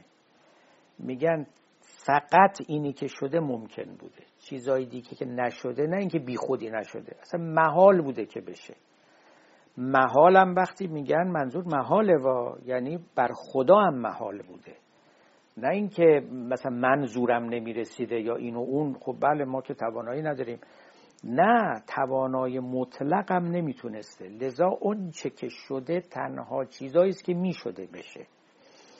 و اون چه که نشده محال بوده که رخ بده. و لذا کار به اینجا رسیده. خب این یه ادعای بزرگیه البته ولی خیلی نکته مهمیه این. اینو شما در نظر داشته باشه این یعنی الان ما اگر بپرسیم که چرا مثلا در طول تکامل مثلا آدمای چهار سر به دنیا نیومدن؟ خب حالا شما می‌تونید توضیح بگید باز مقدمات به اینجا نکشیده دیگه. درسته؟ این تکامل و این نمی‌دونم شرایطی که پدید آمده است و نمی‌دونم سروایول و اسلح و مسلح و هم همینا که در کنار هم بذاریم راه نداده به پدید آمدن انسانهای چهار سر. حالا ممکنه یکی دوتا هم اومده باشه بالاخره این پاپولیشن دنیا اینجوری نشده. شما ممکنه باز همین رو بگی. خب شرایطی نبوده که به اینجاها منتهی بشه. دوباره نقل کلام میشه. فلاسفه میگن که بله درسته شرایطش نبوده چون محال بوده شرایطش پیدا بشه اون شرایط نبوده چون جلوتر از اون شرایطی نبوده که این شرایط بعدی رو فراهم اونم محال بوده. به تعبیر دیگه اگر محال نبود می‌شد. به تعبیری دیگه از نظر فلاسفه اون چه ممکن بوده شده. ما چیزی نداریم که ممکن بوده و تحقق نیافته باشه. فقط چیزایی که محال بوده نشده. این از سخنان این بزرگانه. خب دلیلم داره. یعنی حرف گذافی نیست. دلیلش چیه؟ شما همینطوری داریم فلسفی بحث می‌کنیم. و من تئوری علمی رو الان در میان نمیارم. فاصله بین این دوتا رو باید در نظر بگیریم. یه موجودی که ممکنه از طریق علتش باید ایجاد بشه دیگه. خلاصه اصل علیت اینو میگی دیگه. یعنی بنده و شما که اینجا هستیم عللی در کار بودن که ما هستیم. عللی در کار بودن که جهان چنین است که اکنون هست. لذا اگه یه موجودی نیست معلوم علتش نبوده. خلاصش به زبان فلسفی. اگر علت او اون علت نبوده علتش اینه که علت اونم نبوده. همینطور همطور بریم هی سوال کنیم که چرا میگیم علت اونم نبوده علت اونم نبوده. تا یا شما می‌رسید یه مادی هستید ماتریالیستید میگید چون خب بالاخره از ابتدا علتش نبوده لذا محال به وجود بیاد دیگه. مگر اینکه شما قائل به تصادف باشید. اگر شما یه ماتریالیستی باشید هی پس پس پس پس برید بگید علت این نبوده علت اون اون یکی هم جلوتر از اون نبوده اون نبوده. آخرش به اینجا می‌رسید که خب علت این واقعه از ابتدا نبوده. خب چرا پس رخ بده؟ محال دیگه. بنابر اصل علیت اگر یه حادثه علتش و علت علتش و علت علت علتش موجود نباشند خب نباید موجود بشه محاله که موجود بشه مگر اینکه شما قائل به صدفه و تصادف باشید که ما تو این فرض این این رو نداریم ما اصل علیت رو مفروض گرفتیم. اگر شما الهی باشید خلاصش اینه که میگید که به خدا می‌رسیم خدا که علت العلله. خب ما که می‌دونیم خدا که علت العلله همه چی رو نیافریده. خب فرض رو بذاریم خدا همه چی رو نیافریده. خداوند همین انسان چهار کله رو نیافریده. خب باز دوباره میگیم چرا نیافریده؟ چرا نیافریده؟ ممکنه که یک فیلسوف یک پاسخگویی بگه که چون خدا نخواسته اونو بیافرینه. بسیار خوب. وقتی خدا چیزی رو نخواد محال میشه دیگه. محال میشه دیگه. پس ببینید البته هنوز شما می‌تونید یک متافیزیسیانی باشید که جلوتر برید. بگید خدا چرا نخواسته؟ چون اراده خدا که گذافی نیست. یعنی بی خودی یه چیزی رو بخواد نخواد. به ذاتش بستگی داره. لذا چرا نخواسته؟ در واقع چون ذاتش اینطوریه که اصلا چنین چیزی رو اراده نمی‌کنه. پس محال مطلقه. علا ایت حالن. توجه می‌کنید. ثبت المطلوب. به قول علما. امیدوارم من موفق شده باشم در بیان. اگر شما ماتریالیست باشید باید چنین بگویید. چیزی که رخ نداده به این دلیلی که علتش و علت العللش و علت علت علتش الا غیر نهایه وجود نداشته و لذا چیزی که علتش وجود نداره محال است به وجود بیاد لذا محال بوده. یا اگر الهی هستید بگید همچنین علت اصلیش که ذات و اراده خداونده وجود نداشته چون خدا نخواسته. خدا هم خواست و نخواستش گذافی نیست. علتش در ذاتشه که یه چیزی رو نمی‌خواد. پس ذات الهی اقتضا نمی‌کرده که اون چیز به وجود بیاد. پس محاله. خب درسته؟ اگر شما اینو از من بپذیرید که امیدوارم بپذیرید و امیدوارم که حق مطلب ادا شده باشه و وقت شما جواب پاره از سوالات رو که هی میگید که اگه خدا می‌خواست اینطوری می‌شد اگه خدا می‌خواست اونطوری می‌شد. چرا خدا نخواست چرا خدا نخواست همه موجودات جهان بوزینه باشن چرا فلان چرا فلان. من می‌خوام بگم اینا محال بوده. اگر محال نبود همه موجودات جهان بوزینه می‌شدن. اصلا محال بوده که همه بوزینه بشن. چیزی که رخ نداده نه اینکه ممکن بوده و نشده. محال بوده که نشده. هر چیزی که می‌خواد باشه. شما اگر فرض کنید که مثلا چرا پیامبر اسلام توی جزیرت العرب مبعوث شده. توی یونان و توی آلمان محال بوده که مبعوث بشه. و لذا نشده. اگر محال نبود می‌شد.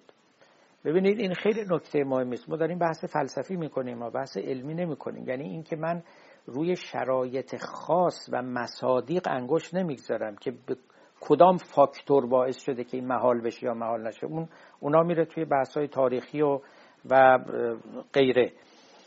من دارم فلسفی بحث می‌کنم. یعنی اونجایی که ما در حقیقت حساب کلان مطلب رو می‌رسیم چه از دید ماتریالیسم و چه از دید الهیون در هر حال ما راهی غیر از این نداریم که بگوییم که یه چیزایی که رخ نداده محال بود چیزایی که رخ داده ممکن بوده. ما نسبت به آینده البته خبر نداریم. حتما در آینده چیزایی محاله و رخ نخواهد داد چیزایی ممکنه و رخ خواهد داشت. ما علم بش نداریم. اما اونچه که در گذشته رخ داده دیگه رخ داده. دیگه هم بازگشت پذیر نیست و هم نیست که هست. یعنی جهان این چنین بوده. از یک چیزای توهیه از یک چیزای پره و غیر از این هم نمی شده باشه. یک راه بیشتر وجود نداشته.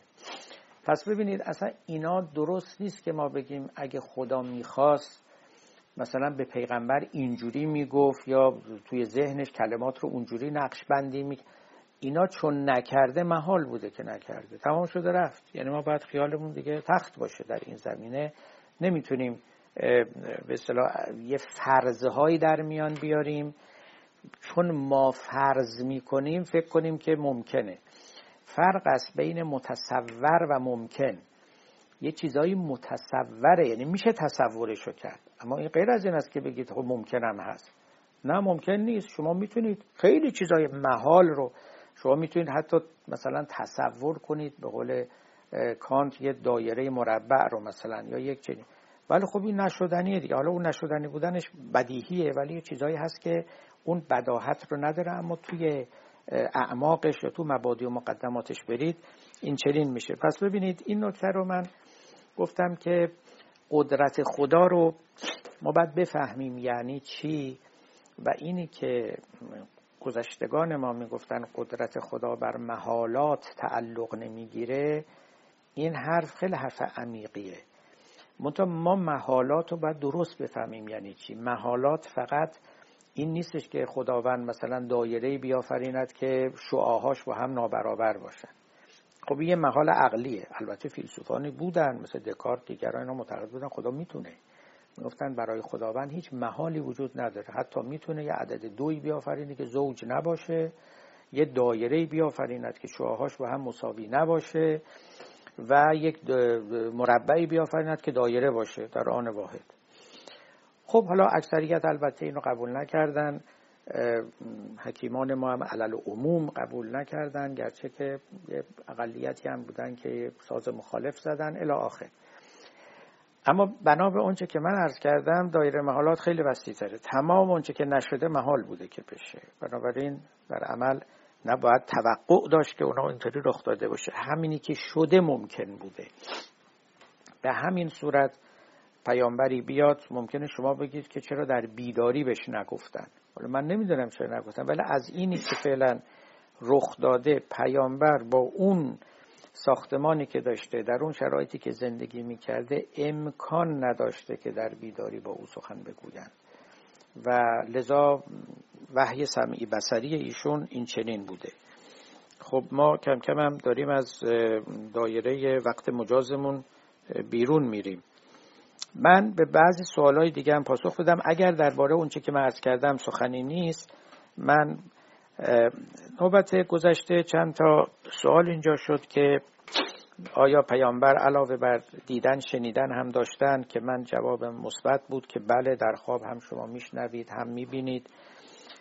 سوال دیگری این بود که آیا پیشوایان دیگر دینی هم در باب تعبیر سخنی گفتن؟ در حدی که من به یاد میارم نه نگفتن. یعنی من در روایات سراغ ندارم جایی چنین چیزی گفته شده باشه. از خود پیامبر هم سخنی نیامده و خب البته این نقصانی هم نیست. بحث مباحث فقه بود که آیا فقه رو چجوری ما تفسیر می‌کنیم؟ من دیشب فکر می‌کنم من مسئله امر نهی باری رو و اینکه مبادی اندیشه های فقهی و احکام فقهی چگونه در ذهن پیامبر جوشیده و چه صورتها و تصویرهایی رو دیده که بعد اینا رو تفسیر عملی کرده که پس فلان دید رؤیت فلان چیز فلان حادثه معناش مثلا ممنوع بودن اوست یا مجاز بودن اوست و غیره. سوالی دیگری که پرسیدن که آیا رؤیاهای پیامبر رندوم بوده یا نقشه ای رو دنبال می‌کرده؟ ببینید این رو ما باید یک امر تجربی است. ما باید ببینیم که قرآن نقشه رو دنبال می‌کنه چون رویاهای پیامبر بنا به فرض در همه قرآن متجلی شده دیگه. ما باید ببینیم نقشه رو دنبال می‌کنه یا نمی‌کنه. آیا محوری در این مجموعه اینا وجود داره یا همین حرفای پراکنده است؟ خب شما عرض کردم نوبت پیشین خب رأی بنده رو می‌دونید که هر ذاتیاتی هست عرضیاتی هست عرضیات تحمیل می شود از زبان میاد از محیط میاد از جامعه میاد از تاریخ میاد و بسی چیزهای دیگه. اما در دل این عرضیات که مثل پوسته های خیلی کلفتی هستن که روی مغز رو گرفتن یه چند تا مغز باقی میمونن. و اینها رو شما با exploration با گردش در خود قرآن می‌تونید پیدا بکنید که وقتی که مجموع این پوستا رو کنار بزنید آیا مغزی در تای کار باقی میمونه یا باقی نمیمونه؟ هر متنی اینطور نیست. بعضی متنها ممکنه پراکنده باشن. ولی در مورد قرآن چند تا نکته اساسی است که دائما تکرار می‌کنه و نشان می‌دهد که اونا پیام اساسی هن و یعنی ذاتیاتن و مفسرات هم یعنی مخصوصا عارفان و دیگران هم بر همونا انگشت نهادن سال دیگه راجع به کلام خدا در ادیان دیگر بود. من کردم ما دو تا مسئله داریم. یکی اینکه آیا خداوند سخن می‌گوید یا نه متکلم است یا نه که بحثش گذشت. دومیش این که در ادیان دیگر به فرضم خدا سخنی گفته باشد آیا مشابه سخن گفتن خداوند در اسلام است و با پیامبر اسلام است یا نه؟ که من ارز کردم نه مشابه نیست.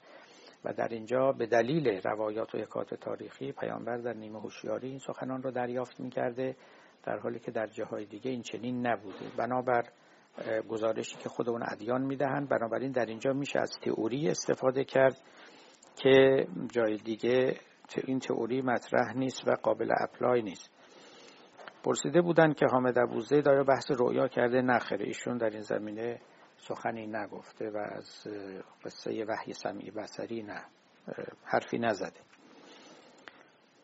سوال بعدی این بود که تعبیر حالا فرض کنیم که بخوایم سراغ تعبیر بریم تعبیر چه کسی قابل قبول است؟ خب هر کسی ممکنه بیاد و ادعا کنه که من کوالیفایدم من می‌تونم تعبیر بکنم. خب این سوال شبیه این است که تفسیر چه کسی مقبول است؟ بالاخره یک کوالیفیکیشنی ما در مورد تفسیر داریم. اگر که خود جامعه مفسران رو تعیین می‌کنن بیرون از جامعه مفسران این تعیین نمی شود یعنی بنده حق ندارم به کسی بگم شما qualified نیستی. اگر توی این community of experts در این جماعت متخصصان و مفسران خودشون کسی رو قبول می‌کنن که از qualification لازم برخورداره خب ناچار باید تسلیم شد و گردن نهاد. آیت سخنی که شما ممکن است بگویید این است که خب ما هنوز چنین جماعتی رو نداریم. جماعت معبران به اصطلاح و این درسته.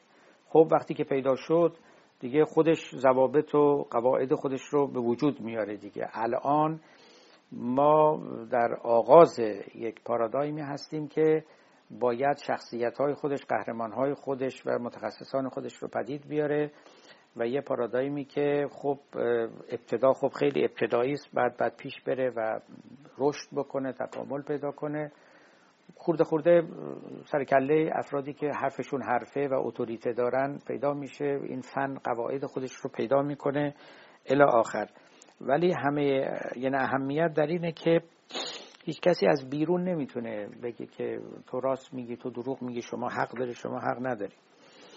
اما سوال دیگری که اینجا مطرح شد و مهم بود این بود که این تجربه های پیامبر چقدر ابجکتیوه چقدر سابجکتیوه خب ببینید این سوال همه جای دیگه هم مطرح میشه. همه الان که بنده شما رو می‌بینم چقدر ابجکتیوه چقدر سابجکتیوه شما وقتی که مثلا دست می‌زنید اینجا نشستید احساس می‌کنید فضا سرده. یکی از ما ممکنه حس کنه گرمه مثلا. این چقدر subjective ه چقدر objective ه و هر تجربه رو شما می‌تونید مشمول همین سوال قرار بدید. توجه می‌کنید. مثلا من الان اینجا نگاه می‌کنم می‌بینم این رنگ چهره من در اینجا سرخه. این چقدر واقعیه چقدر غیر واقعیه چقدر در نظر من سرخه چقدر واقعا سرخه مثلا. objective و این دیگه. و همینطور و همینطور. شما می‌تونید جلو برید. یه سوالی است که اولا همهگیر است. یعنی سوالی نیست که ما فقط در مورد تجربه های روانی و اشراقی می‌تونیم مطرح کنیم. در همه چیز می‌تونیم مطرح کنیم. به همین دلیل هم هست که یک کسی مثل ویتکنشتاین برای اینکه ما رو از دام یا از مغلطه یا از شر سابجکتیویتی نجات بده آمد و مسئله زبان رو در پیش کشید. می‌دونید توی جهان فلسفه امروز در گذشته می‌گفتن ما ذهنی داریم و عینی. در جهان فلسفه امروز میگن ما سه چیز داریم. ذهن داریم عین داریم و زبان داریم. این زبان اصلا مثل اینکه یه جهان سومی شده که ذهن و عین توی او جا می‌گیرن. او به ما گفت ما با هم مبادله معانی نمی کنیم ما با هم مبادله لغات می کنیم من الان اگر به شما بگم که فلان چیز سبزه شما از کجا می‌دونین توی ذهن من و کله من چه میگذره که من کلمه سبز رو به کار می‌برم؟ منم نمی‌دونم وقتی شما سبز رو میشنوید چه در ذهن شما حادث میشه و هیچ کدام ما. اما ما کلمه سبز رو بین هم به کار می‌بریم. بدون اینکه به سابجکتیویتی همکاری داشته باشیم و نمی‌تونیم همکاری داشته باشیم. غیر از اینه وقتی من میگم سرده شما می‌فهمید. یعنی بحث ما سر فهم زبانه. وقتی که من کلمه ای رو به کار می‌برم و میگم مثلا میگم من اینه که خوردم شیرین بود. شما می‌فهمید من دارم چی میگم. ولی آیا شما زائقه منو دارید؟ شما می‌دونید تو زائقه من چه رخ داد. من آیا می‌فهمم در ذهن شما چه رخ؟ اما چون ما این کلمه شیرین رو سکسسفولی به اصطلاح به کار می‌بریم و تفاهم می‌کنیم همینه. یعنی در واقع یه زبان بدون subject داریم. بدون subjectivity و بدون objectivity چون مایه تفاهم ما میشه. این فوق العاده اهمیت داره که ما این نکته رو اولا توجه داشته باشیم که این subjective و objective یه dichotomy خطا انگیزی است.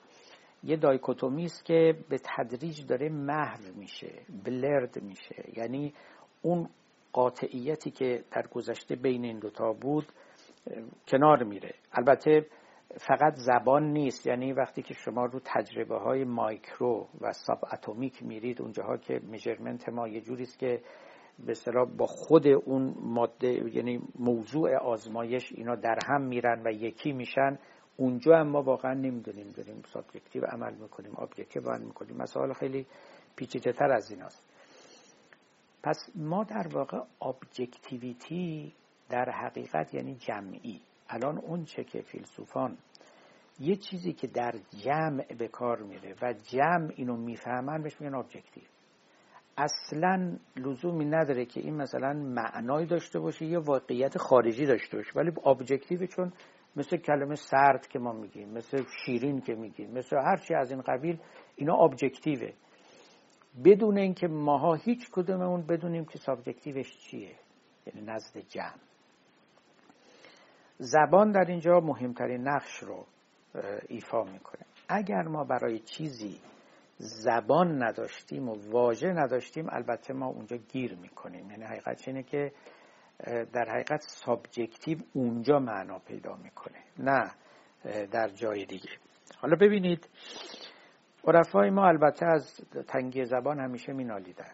یعنی به یه اعتبار تجربه هاشون توی یه منطقه رخ می‌داده که اصلا قابل نفوذ نیست.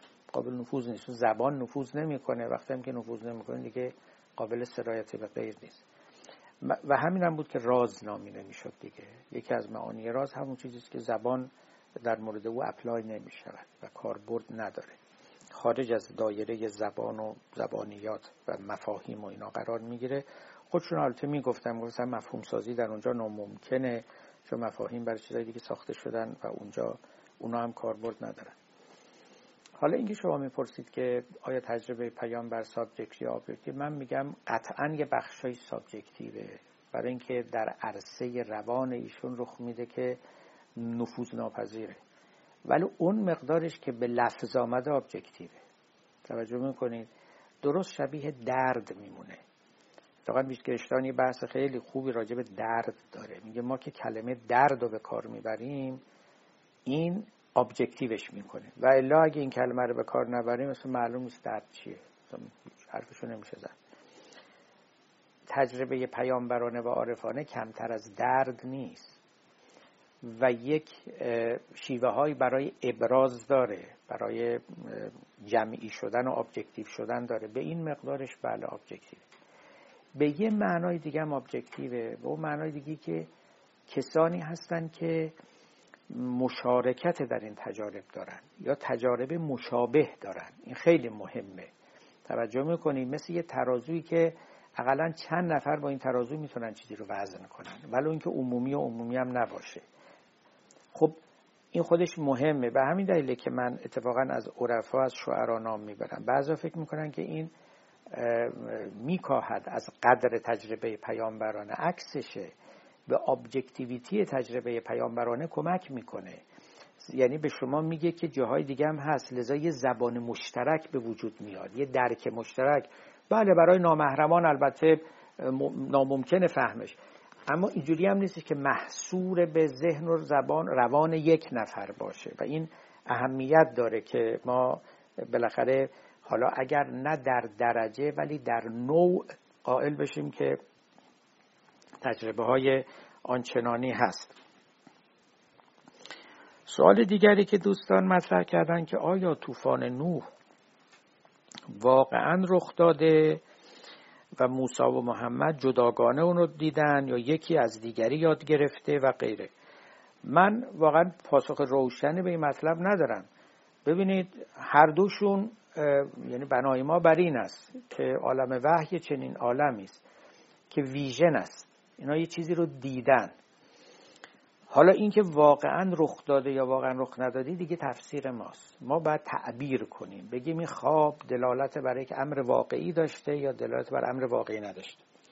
این یه حرف دیگری است که مثل اینکه ما میگیم پیامبر در خواب دیده که قوم بعضی از قوم یهود یه ده بوزینه شدن و یه ده خوک شدن. خیلی خوب. تا اینجاش که این خوابه خوابه هیچ مسئله نیست. اما اینکه آیا این خبر از یک امر محقق الوقوع در خارج میده یا باز خوابی است که باید تعبیرش کرد این دیگه نکته دومی است.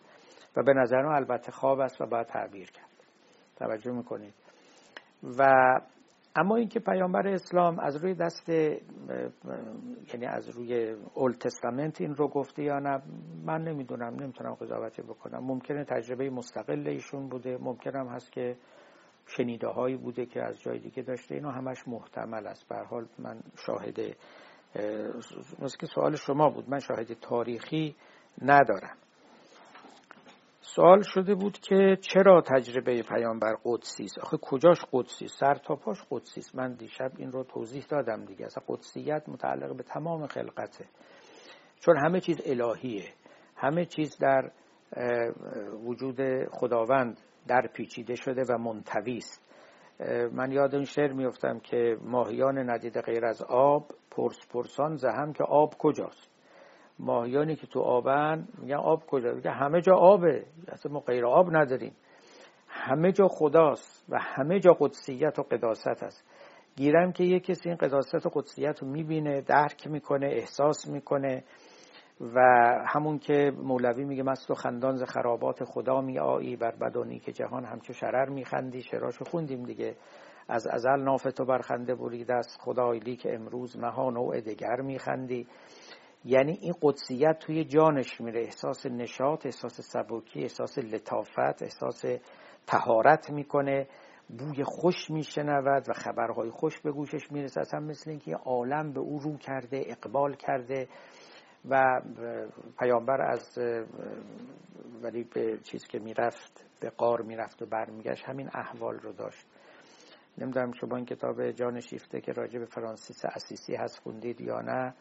واقعا خوندنی است این خب یه مرد عادی بود که بعدا بر اثر بعضی تجربه ها بدل شد به یک قدیس مسیحی که خب کلیسا رو به رسمیت شناخت.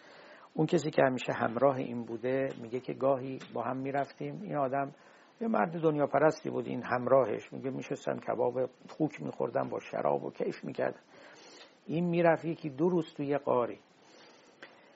نه می‌خورد نه میخفت نه چیزی. وقتی که بیرون بیمد چنان چهره برافروخته داشت و چنان مثل شیر چالاک بود و مثل گنجشک احساس سبکی می‌کرد که آدم اصلا نمی‌دونست این قار بر این آدم چه رفته. من درست یاد همون شعر مولوی میفتم که مست و خندان خرابات خدا می آیی بر بد و چنان بی به جهان بود و چنان با اراده قوی مصمم و چهره نورانی حالا ببینید این این آدم درک قداست می‌کنه. میگم وقت وقتی به خود به خب ما میگیم که قسم به ماه قسم به عصر قسم به شمس اینا که در قرآن هست قسم که پیامبر خورده. ولی پیامبری که شمس رو وقتی می‌بینه به قول مولوی شمس شمس رو می‌بینه قمر قمر رو می‌بینه پشت سر این رو می‌بینه نور نور رو می‌بینه.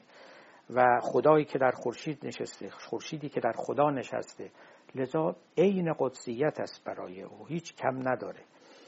اما یه ماتریالیست البته اینا رو ماده می‌بینه می‌بینه خورشید یه حجم بزرگی از گاز هلیوم است و آخر که هست البته. اما اینکه غیر از این چیزی نیست و پشت سر این یا در اعماق او چیزی دیگری نیست اون حرفی است که یعنی نکته است که یک الهی می‌تونه ببینه و یک غیر الهی نمی‌تونه ببینه. درست مثل شناختن هنره ببینید مثل فهمیدن شعره.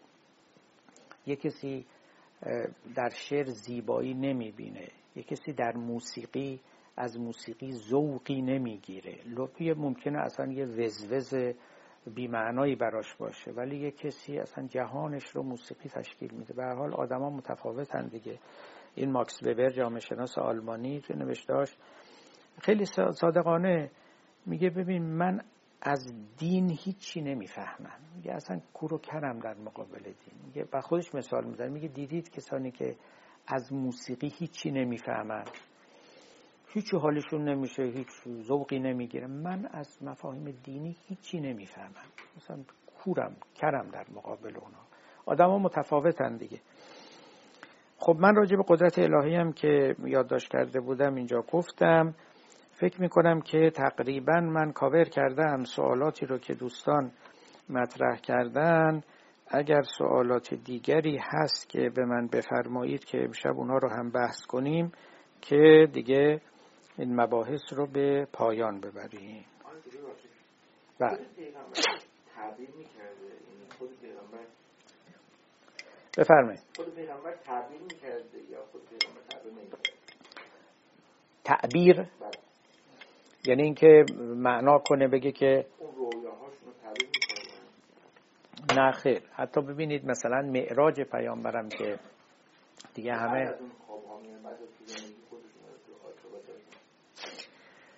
من هیچ جا به یاد ندارم ندیدم که میگم ببینید اون که قوی ترین رؤیای پیامبر بود معراج بود. پیامبر همین که آمدن فقط گفتن که من مثلا زنی رو دیدم که به گیسوانش آویخته بودن. زنی رو دیدم مردی رو دیدم که اینجوری راه می‌رفت و دوباره به زمین می‌خورد مثلا. جبرئیل به من گفت که این زن این, این کاره بوده اون مرد اون کاره بوده. این این گناه مرتکب اون اون گناه مرتکب می‌شد. در این حد ایشان گفتن که یا مثلا از, از این بالاتر میگه که وقتی جبرئیل آمد و من رو از مکه برد به طرف بیت المقدس در جاده ای که می‌رفتیم یه نفر کنار جاده ایستاده بود و منو هی صدا می‌زد و می‌خواند. من اعتنا نکردم. یعنی جبرئیل من گفت اعتنا نکن بریم. وقتی که رفتیم و به بیت المقدس رسیدیم به من گفت اونی که تو رو صدا می‌زد شیطان بود و می‌خواست حواست رو پرت کنه و من نذاشتم. بعد میگه که یک پیرمرد خیلی سالی رو اون طرف جاده دیدم. او منو صدا می‌زد. باز جبرئیل به من گفت اعتنا نکن بریم. بعد به بیت المقدس که رسیدیم گفت اون دنیا بود که تو رو صدا می‌زد و می‌خواست تو رو بفریبه. یا در بیت المقدس به من شیر و خمر دوتاشو تعارف کردن. من جبرئیل به من اشاره کرد گفت شیر رو بردار. من شیر رو اختیار کردم. بعد من گفت اگر خمر رو اختیار می‌کردی مثلا شاید نبوتت برباد می‌رفت. یه چیز از این قبیل.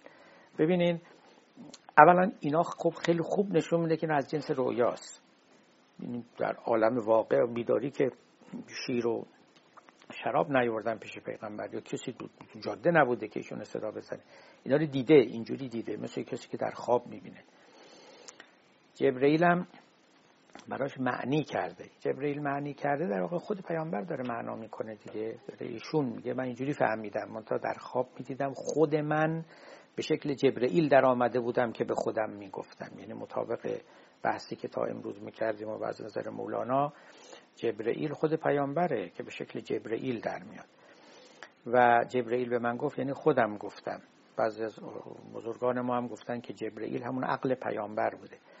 عقل من به من گفت خود من به خودم گفتم که این لابد شیطانه. اون لابد این جور تفاسیر آره بله خصوصا در قصه معراج داریم بله که معلومه که ایشون متفتن بوده و بعدم یاد داده به مردم گفته که آره معنی این اینه معنی اون اینه وسوسه شیطانی این چنینه بله.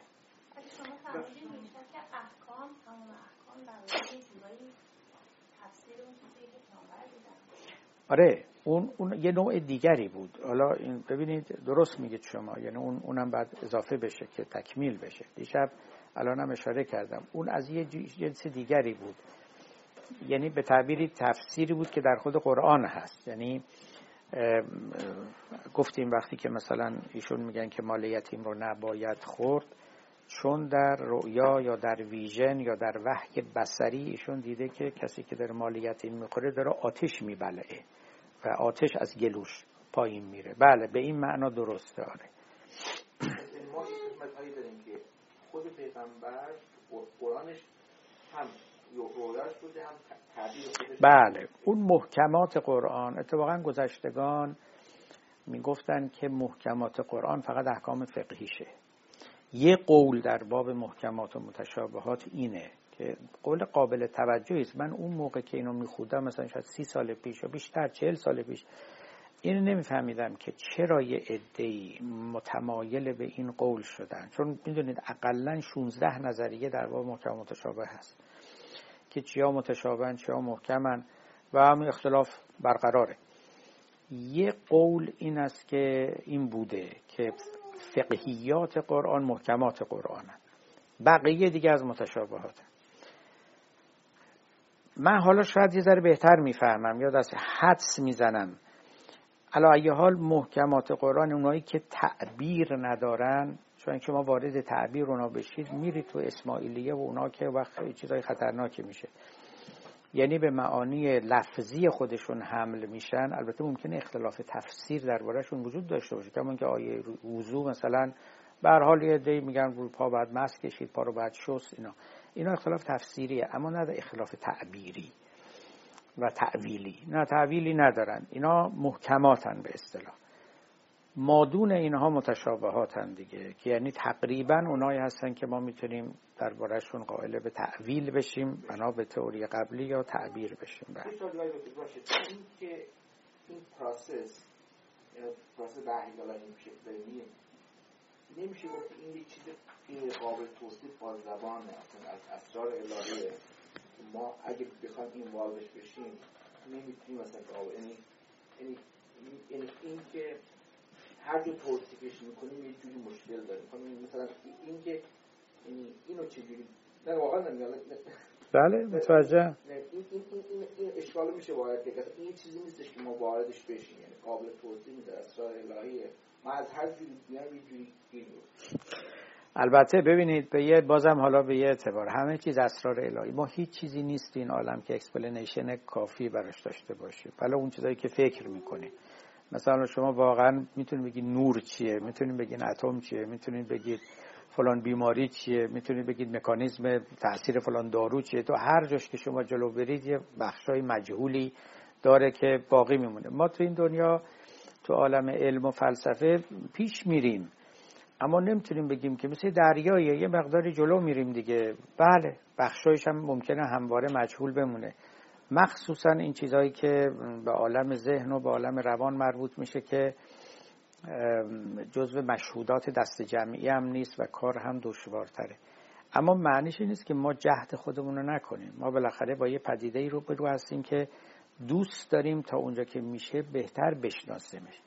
به خصوص همطور که نوبت قبل گفتن چون بالاخره موضوع متعلق ایمان هم هست و در موردش وقت شبهاتی مطرح میشه اشکالاتی. ما اگر بتونیم از یه طریقی جوابی هم برای اونا داشته باشیم خب البته مطلوب تره دیگه. بله.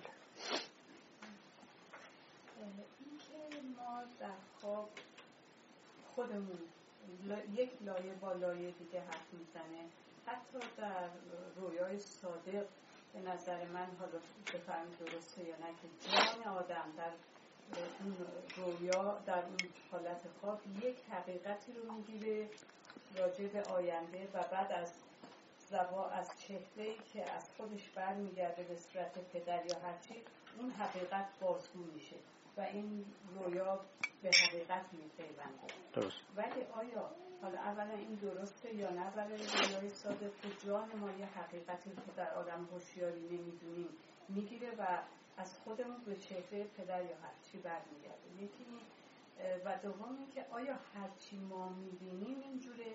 یعنی حضرت رسول اگر یا هرچی میشنویم از زبان کسی یعنی حضرت رسول وقتی زنهایی رو می‌بینن با مو آویزون شدن یا دیدارهای دیگه باز اینا یه لایه از وجود بله. ببینید همش همینه. یعنی تماما همینه. بذارید من نکتر اینجا عرض بکنم. ما وقتی که میگیم که این از وجود ماست این نباید معناش این باشه که ما علیت همه چیز رو در خودمون می‌بینیم. اینطوری که نیست. ببینین من الان اینجا سخن میگم. حرف می‌زنم. شما هم میشنوید. حرفهای بنده رو هم درک می‌کنید نقد می‌کنید تحلیل می‌کنید. یه چیزی از بیرون بالاخره وارد شده اینجا. از بیرون وارد شده منتها شما اونو از آن خودتون کردید. و وقتی که از آن شما میشه و در مملکت وجود شما جایگزین میشه دیگه شما شروع می‌کنید روی او کار کردن و تغییرات دادن.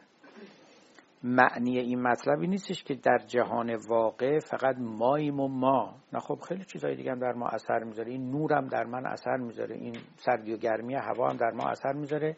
در من اثر می‌ذاره. در مجموعه وجود من که حالا فرض کنیم مرکب از روح و بدن باشه.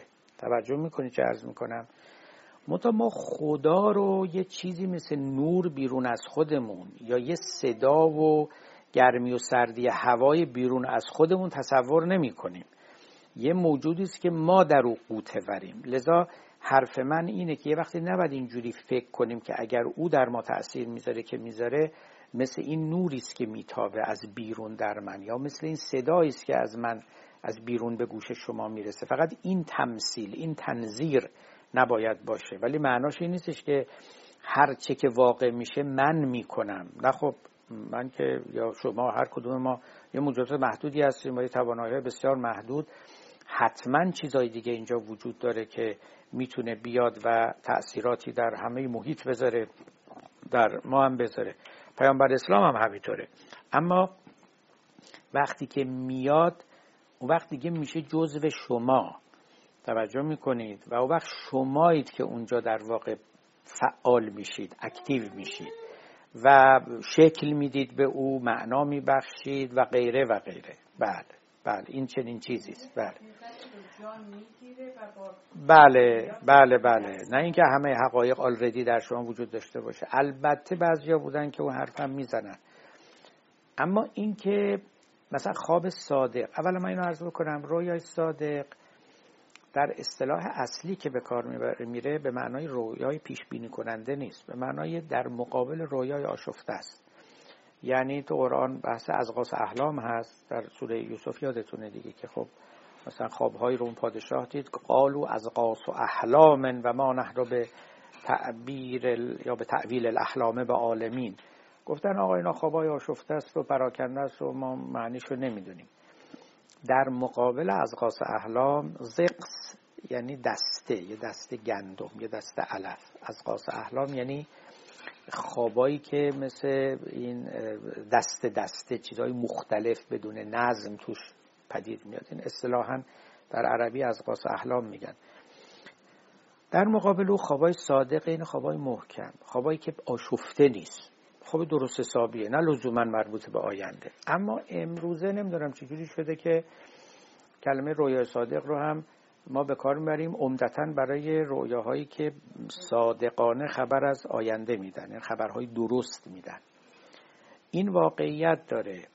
بازم به قول ایشونی که از اسرار این عالم ما حقیقتا نمی‌دونیم چه جوری میشه که ما احاطه پیدا می‌کنیم. یه وقتا در ما یه چیزی میتابه یه چیزی منعکس میشه و ما مثلا آینده رو می‌بینیم. درست شبیه همین که ما نمی‌دونیم جنات تو این عالم چیکار می‌کنن. ولی ظاهرا بعضی تجارب وجود داره که مثل که جنیان هستن نمی‌دونم پریان هستن چه هست. یا خلاص فنومن است که ما نسبتشون میدیم به اونا. حالا این چگونه است و چگونه نیست من درست نمی‌دونم. اما واقعا لذا این که یه اتفاقاتی توی دنیا میفته که ما تحلیلشون نمی‌دونیم و خارج از قدرت ماست حتی خارج از قدرت فهم ماست هیچ من خودم شخصا تفسیری و توضیحی برای رؤیاهای پیشگویی کننده از آینده ندارم. نمی‌دونم. جایی هم ندیدم.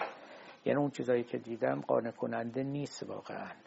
حالا گذشتگان ما البته تو اون متافیزیک خیلی عجیبی که داشتن می‌گفتن روح آدمی بالا میره و به اون لوح قضا و قدر می‌رسه و که در اونجا صورت همه حوادث نوشته شده است و و اونها رو مثلا می‌خونه و حالا این من نمی‌دونم اینم, اینم در صعوبت و در قموز کمتر از اصل مسئله نیست. می‌تونید شما بگید که یا همونطوری که بعضی از فیلسوفان ما می‌گفتن که باز روح ما با علل حوادث نه حالا علل بعیدشون با پاره از علل قریبه حوادث تماس می‌گیرن و از طریق علت به معلول پی می‌برن.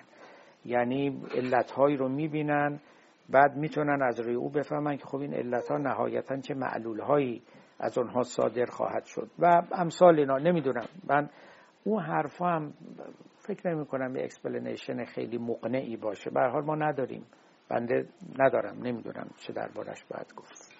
شما تعبیر و تفسیر برای قرآن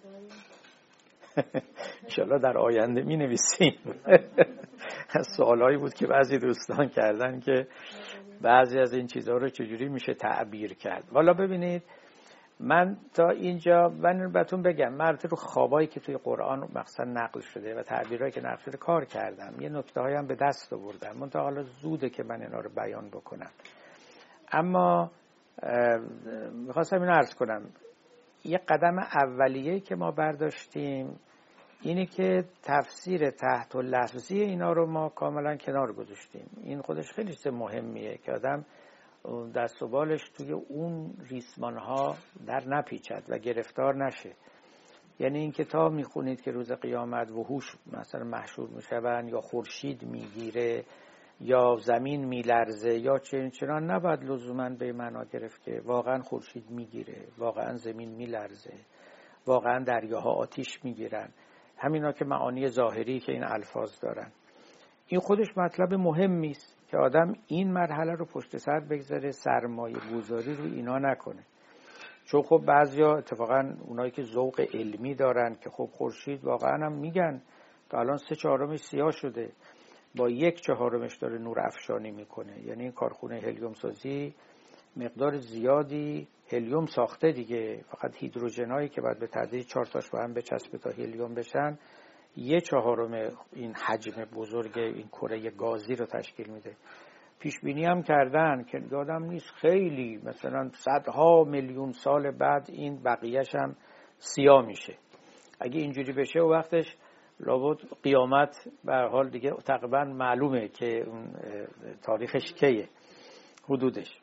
که خب البته خود قرآن به ما میگه که نه اینطوری لا یجلی حال وقتها الا هو هیچ که نمی‌تونه وقتشو بدونه. فیلسوفان هم مثل ملا صدا به ما گفتن اصلا قیامت مادی نیست اصلا اینجوری نیست که تو عالم ماده رخ بده. حالا خواه خورشید بگیره خواه نگیره. اصلا توی یه جهان دیگه از یه جنس دیگه ای رخ میده. من انشالله توی بخش ششم مقاله چیز که معاد رو می نویسم اینا رو با امید خدا خواهم آورد و توضیح خواهم داد. این در واقع به کمک ملا صدرا میرم و به ملا صدرا میگم که شما تولید یه چیز کم داره که اونم من بهت میدم ایشالله دیگه سیستم کامل میشه. حالا علا ای حال می‌خوام یعنی بگم اگه کسی ذهن علمی داشته باشه یاد اون اون حرفا.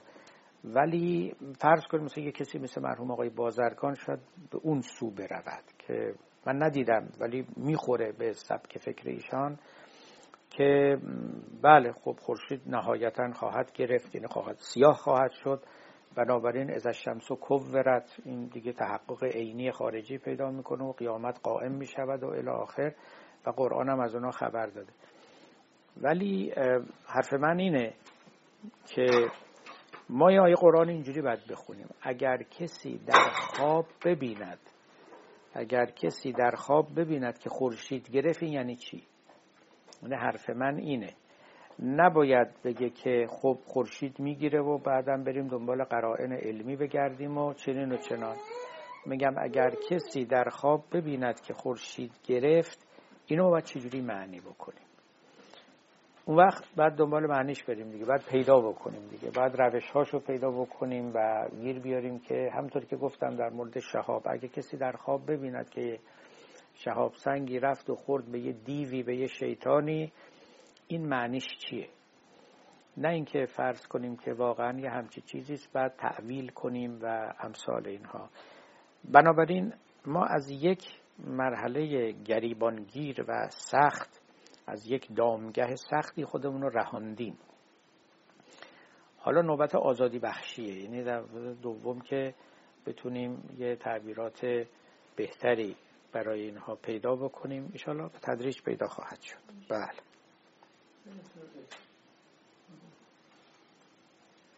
مثلا توی توی شما مشکلی پیدا نمیشه که ما فرض رو به این بگیم که پیامبر خودش این چیزها رو لیترالی باور داشته. یعنی به معنی اینکه باور داشته که مواد واقعا همینجوری اتفاق میفته باور داشته که واقعا جبرئیل که موجود کاملا فرشته و میاد و با صحبت می‌کنه و و به همه اینا واقعا باور داشته و اینا رو بیان می‌کرد یعنی بله. نه نه خیر نه خیر. ایشون کاملا باور داشته همینجوری می‌دیده. همینجوری هم به دیگران می‌گفته من دیدم قیامتی هست دیدم که بله فرشته آمد دیدم که جهنمی هست مردم تو جهنم افکندن دیدم که خدا داره به عیسی مثلا میگه که تو چرا چنین کردی؟ چرا چنان گفتی؟ عیسی چنان جواب میده. اینا عین همین که نقل شده. بله عین همین که نقل شده. بله. درست شبیه هم که شما از خواب بلند میشید و میگین دیگه که اینجوریه. و بعدم یقین دارید که اینجوریه. یعنی خوابتون رو هم درست نقل می‌کنید. یادتون نرفته. نیمه و ناقص نقل نمی‌کنید. ما البته نمی‌دونیم. حالا ببینید فقط این ایمانیه که ما میگیم. آیا پیامبر خواباش رو کامل نقل کرده؟ بخشیش رو نقل کرده؟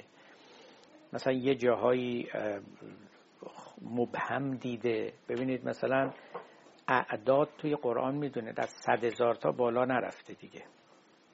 یعنی از من اینا رو کاملا دنبال کردم. از نصف شروع میشه که داریم. نصف و یک و دو و سه و چهار و پنج و شش و هفت و هشت و نه ده.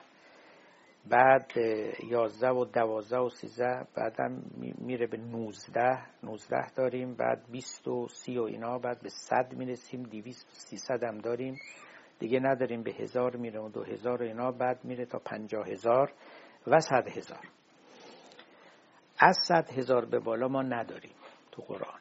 فقط یه جا هم کلمه صد هزار هست که در مورد کدومی که از پیامبران است که می‌گوید که ما او رو فرستادیم به سوی معت الفن او یزیدون. به سوی صد هزار نفر یا بیشتر. شما این تردیدی که اینجا صد هزار تا یا بیشتر این یعنی چی؟ خدا تردید داره که اینا صد هزار تا بودن بلکه هم بیشتر. مثلا این, این میشه به خدا نسبت داد. ما باید چه فضایی رو تصور بکنیم در اینجا؟ خب من تصورم اینه که پیامبر یه جمعیت رو می‌دیده صد هزار تا حدس می‌زده. گفته بلکه بیشتر. درست شبیه این که مثلا ما تو فیلم ها می‌بینیم مثلا صد هزار نفر تظاهر کردن. میگیم صد هزار تا هم بیشتر. حالا در مقام دادن عدد دقیقش اما اگر از موضع خدایی من بخوام حرف بزنم فکر نمی‌کنم اینجوری بشه حرف زد. چون ببینید مثلا در مورد این چیز نوح دقیقا میگه که نوح هزار سال منهای پنجاه سال نبوت کرد. بله؟ یه 950 سال. قول مولانا نوح 900 سال دعوت می نمود تو قرآن 950 سال خیلی دقیقه.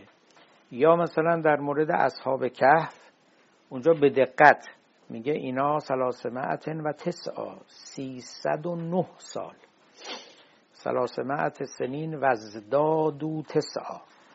سیصد سال به علاوه نه سال در قار بودن. حالا اتفاقا یه روایت جالبی من البته به این روایت اعتماد ندارم چون اینا سندهای دقیقی نه اما جالب این روایت. در بعضی تفاصیل نوشتن که یک یهودی اومد از امیرالمومنین پرسید آقا این دیگه چجور حرف زدنه؟ خب میگن 309 سال دیگه. 300 سال در قار بودن به علاوه 9 سال. ما تو فارسی اینجوری میگیم تو عربی اینجوری میگیم. بعد میگن ایشون در جواب گفت نه تو نکته رو نگرفتی. 300 سال شمسی که اگر به قمری حساب کنی میشه 309 سال که اتفاقا درست هم هست. حالا کیا رفتن و اینا رو جور کردن و اینا اینه که نگفته 309 سال. گفته هم 300 سال هم 309 سال. اما 300 سالی که 309 سالم میشه. خب این هم نکته است. ولی ببینید به هر حال دقیق گفته شده 309 سال. یا مثلا در مسائل ارث. خب خیلی به دقت گفته شده که مثلا اینا دو برابر رو بگیرن. حالا اگر یک مردی زنی داشت یا اگر زنی شوهرش مرد اگه بچه داشت چقدر اگه بچه نداشت چقدر غیره غیره اینا. اما یه جای تنها جایی است به قرآن که میگه ما این پیامبر رو فرستادیم به سوی صد هزار نفر بلکه بیشتر. او یزیدون. این بلکه هم بیشتر یعنی چی؟ من تنها تلقی که دارم این هستش که مثل همین میگم. ما که مثل یه فیلم تظاهرات نگاه می‌کنیم میگیم صد هزار تا.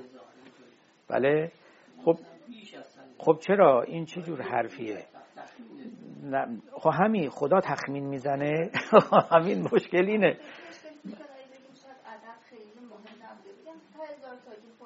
خب من همین رو می‌خوام میگم جاهای دیگه همه دقیق داده شده. که عدد مهم نبوده شما روزی که پنجاه هزار ساله روزی که مثلا توی قار 300 سال خوابیدن 309 سال خوابیدن. ببینید همه این جاها اینطوریه. من البته اونو چیز نمی کنم و رد نمی کنم به طور قطع. میشه این تفسیرم کرد که حالا حدود 300 هزار نفر 100 هزار نفر. ولی من همش اینو میگم میگم که شما اشکالی هم نداره. بگید خدا هم یه وقتی دلش می‌خواد عدد دقیق نگه. بگه حدود 100 هزار نفر. یه وقتی هم دقیق میگه. میگه درست 300 سال خوابیدن. اینا هم میشه. اما یه جوری دیگه هم میشه اینا رو دید. من همینو می‌خوام بگم. شما جوری دیگه می‌تونید تصور بکنید و بگید که در ویژن در اون رؤیای بسری یه جمعیت صد هزار نفری یا بیشتر دیده شده. رفت پیش اینا. بله؟ حالا اینم یه نکته است اتفاقا. یعنی اینم نکته دیگری است که من از غذا می‌خواستم اضافه کنم. ببینید آیا واقعا اولا تو قرآن از صد هزار تا بالاتر نرفته. این نکته مهمی است که اصلا واقعا از صد هزار تا عدد بیشتر از صد هزار تا اصلا در ذهن پیامبر بوده میگنجیده نمیگنجیده. چیز عجیبی هم نیست اگر بگیم که تصوری نداشته. نکته دومی که میشه این نکته رو تأییدش کرد مسئله حجه. ببینید من اصلا باورم نمیشه که پیامبر اسلام می‌تونه صحت بزنه که مثلا یه روزی دو میلیون نفر میان تو این حج که هیچ جا نداره برای دو میلیون نفر. واقعا این حج برای 20 هزار تا سی الا 50 هزار تا. که درست شما می‌تونه عبادت کنین ها. درست بین اون رکن و مقام می‌تونه نماز بخونین. در غیر این صورت اصلا همه چی به باد میره و هم می‌خوره. اصلا امکان نداره. و مثلا من فکر می‌کنم اصلا باید کشورهای اسلامی واقعا سهمیه بندی کنن برای اینکه عبادت درستی صورت بگیره حقیقتا سالی پنجاه هزار تا بیشتر نرن اونجا. و الا شما اونجا یا باید مواظب باشی کیفتو نزنن دوزی نکنی کسی به شما تنه نزنه نمی‌دونم زخم نشی و یا بیماری اونجا پخش نشه و چه و چه هزار مسئله. و اصلا بدتر از همه اصلا گنجایش نداره اونجا واقعا. لذا اینکه خب تو دعاهای ما رمزون هست دیگه همیشه. دعایی که من نمی‌خونم که تو ما رمزون هر شب تو دعاهاش هستش که خدایا ورزقنی حج بیتک الحرام فی آمی هازا و فی کل آم خدایا امسال و هر سال به من حج خانه خودتو روزی کن. آره اونایی که تو مدینه بودن این دعا رو میخوندن اونم با اون جمعیت کم اون موقع می‌شده. بگیم که هر سال برن مکه. ولی واقعا الان این دعا رو جهان اسلام می‌تونه بخونه. یعنی یه میلیارد نفر اگرم اومد خدا اجابت هم کرد این دعا رو. یه میلیارد خورده ای برن مکه اونم هر سال برن مکه. اصلا میشه. اصلا اولا نباید خون. ثانیا قابل اجابت نیست. یعنی محاله که خدا اجابت بکنه چون اونجا جای میلیارد نفر تو مکه نیست. بعدم فایده نداره. عبادت باید با فراغ بال باشه. بازم بفهمه داره چی کار می‌کنه. نه اینکه هیچ چپ و راستش رو بپاد که تنه نزنن چیز نکنن و زمین نخوره یا مالش رو ندزدن. به همین دلیل جمعیتی که در بله جمعیتی که در نظر پیامبر بوده قاعدتا جمعیت کوچک و محدودی بوده. اصلا اینم که ما میگیم این احکام مال پیامبره خب همین دیگه دلیلش دیگه. یعنی ببینید توی محدوده طاقت ذهنی پیغمبر تنظیم شده. یه روایت خیلی مشهوری از هم در شیعه هست هم از اهل سنت که یه کسی از پیامبر پرسید آقا هر سال بریم مکه؟ ایشون گفت نپرس. اگه بگم آره و هر سال براتون واجب میشه. همین که یه دفعه بریم بس دیگه. شما نگاه کنید سخن پیامبر حکم می‌شد. اگر می‌گفت بله هر سال برین دیگه تبدیل به حکم شرعی می‌شد و واجب می‌شد و تخلف از او حرام بود. و ایشون هم استنکاف کرد و این رو نگفت. روایتی است از امیرالمومنین داره همین زمینی که گناهکارترین مردم کسی است که سوالی بکنه و در اثر اون سوال حکمی صادر بشه و همه واجب بشه و تحمیل بشه. حالا این نه فقط پیامبر در زمان خودمون شما نگاه کنید هی از فقها سوال می‌کنن اونا بالاخره جوابی میدن. هیچی تبدیل میشه به یه بلا برای مردم. و همین دلیل بود من خیلی وقتا به آقا چرا میرین سوال می‌کنین؟ اصلا توی قرآن آیه هست لا تسالو عن اشیاء این تبدلکم تسوکم. نیان سوال بکنین. ممکنه جوابش خوشایندتون نباشه. من تو مقاله پنجم بود نوشتم گفتم این آیه است که فقهای ما باید بالا سر خونهشون این آیه رو رو کاشی بزنن. آقا نیاین. چه قرآن به قول اون آقا به چه زبونی خدا بگه نیاین بپرسین؟ خب نیاین دیگه. با همین عمومات و کلیاتی که دارین کار رو حل کنید نه.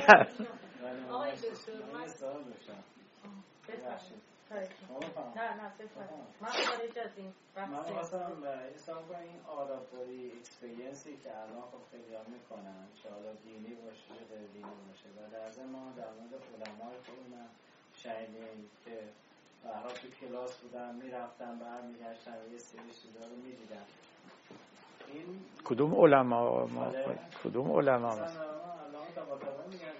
بودن می‌رفتن برمیگشتن اینا واسه یه سری چیزا. کسی که اطرافشون بودن مثلا می‌گفتن. ایشون می‌رفتن و می‌گفتی که من رفتم یه سری کردم. حالا به کسی خیلی نزدیکم بوده خب حالا من کلشو منکر نمیشم. بله البته. که میرن و خودشون خودشون رو می‌بینن که به حال نشستن اونجا و خودشون از بالا هم می‌بینن. این سری چیزا هست. این آیا هم معراج مثلا یه تعبیرش این بودی که حضرت رسول الله رفتن؟ یه همچین اکسپریانس داشتن در این که حالا خصوصیات شما نمی‌دونیم در این که یک experience بوده و یک رؤیا بوده نه یک سفر فیزیکی من فکر می‌کنم معقول ترین توضیح راجع به سفر معراجه. ما در اینجا راجع به خود وقتی بحث کردیم یعنی من عمدا هیچ وقت بحث روح و بدن رو نکردم. برای اینکه گفتم اون یه متافیزیکی که خیلی سنگینی داره که راحت از عهدهش نمیشه برآمد. ما گفتیم در خود پیامبر اتفاق میافتاد. حالا خود پیامبر اگر مرکب از روح و بدنه خب در روحش اتفاق میافتاد. اگر خود آدمی همین خود آدمی هر چه که هست در self به اصطلاح خب در همون self اتفاق میافتاد. من خیلی در اینجا موضع گیری نکردم. در مورد این out body experience هم بله خب این بوده.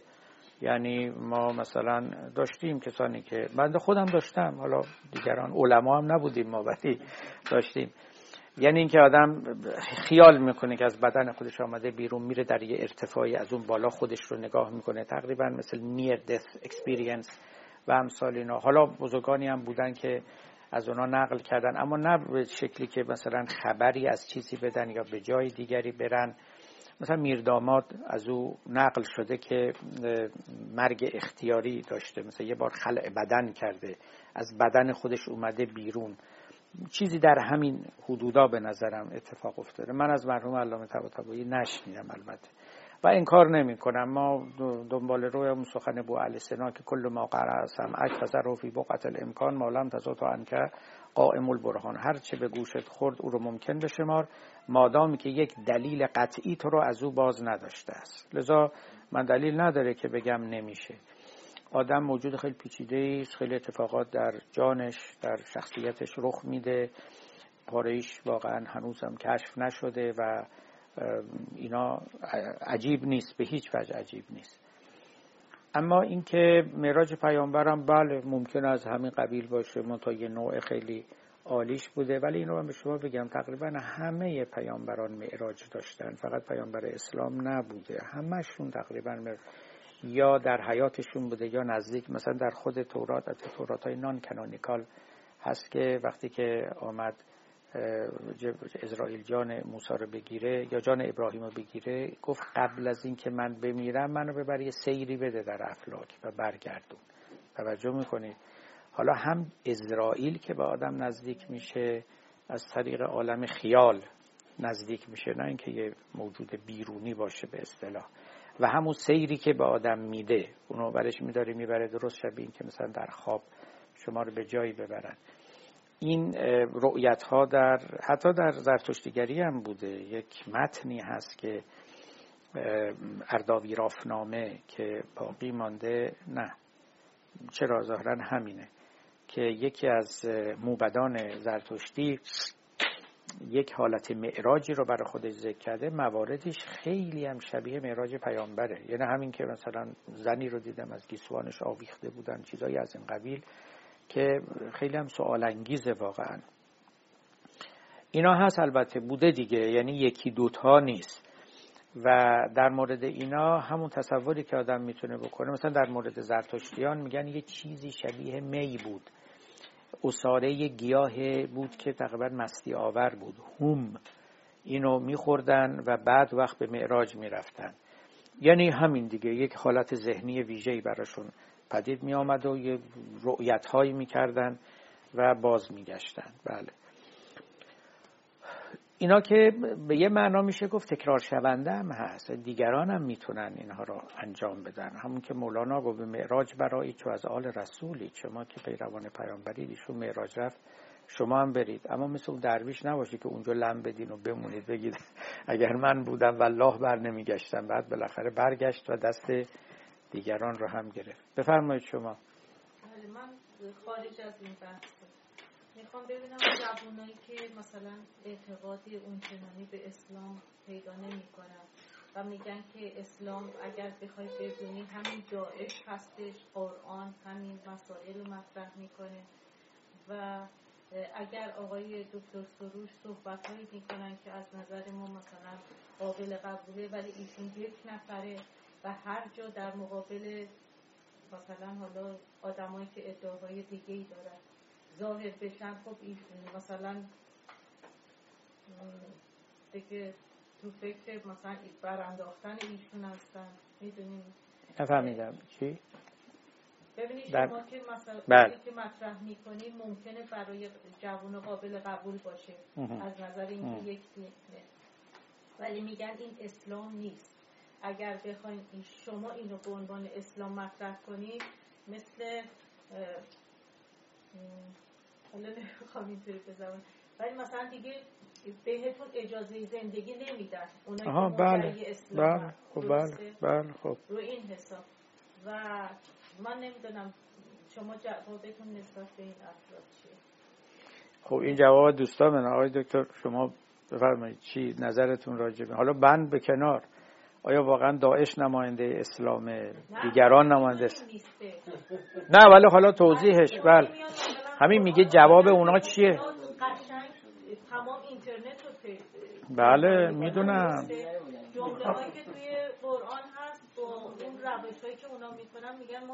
آره بله می‌دونم می‌دونم. همین دیگه یعنی اونام همین روی چیزی حسابی میگن. میرن یه آیاتی رو میارن نمی‌دونم یه استدلالایی می‌کنن.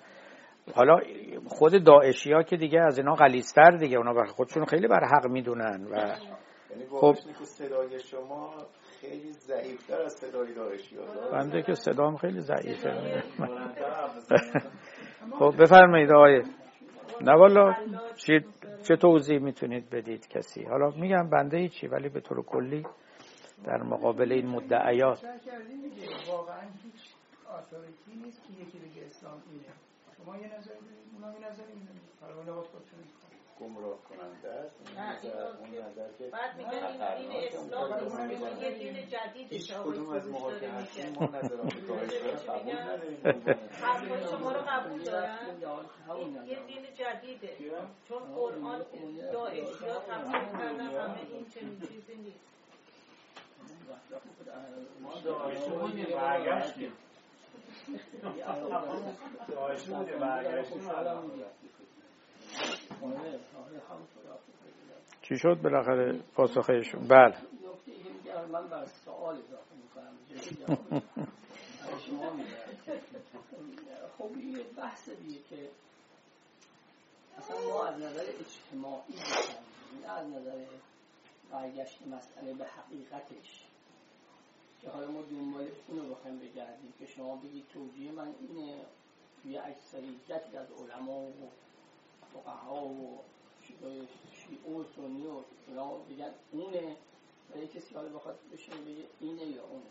از نظر تاثیر اجتماعی تفکر وقتی که ببینن که تو این تفکر قرن هاست تحلیل اونم آدمای مثل فقها یعنی متخصصین مدعی تخصص اونم در مثلا اسکول های مختلف اینجوری گفتن که فرض کنید خیلی از اونایی که این عقاید دارن بقیه میشه کشت.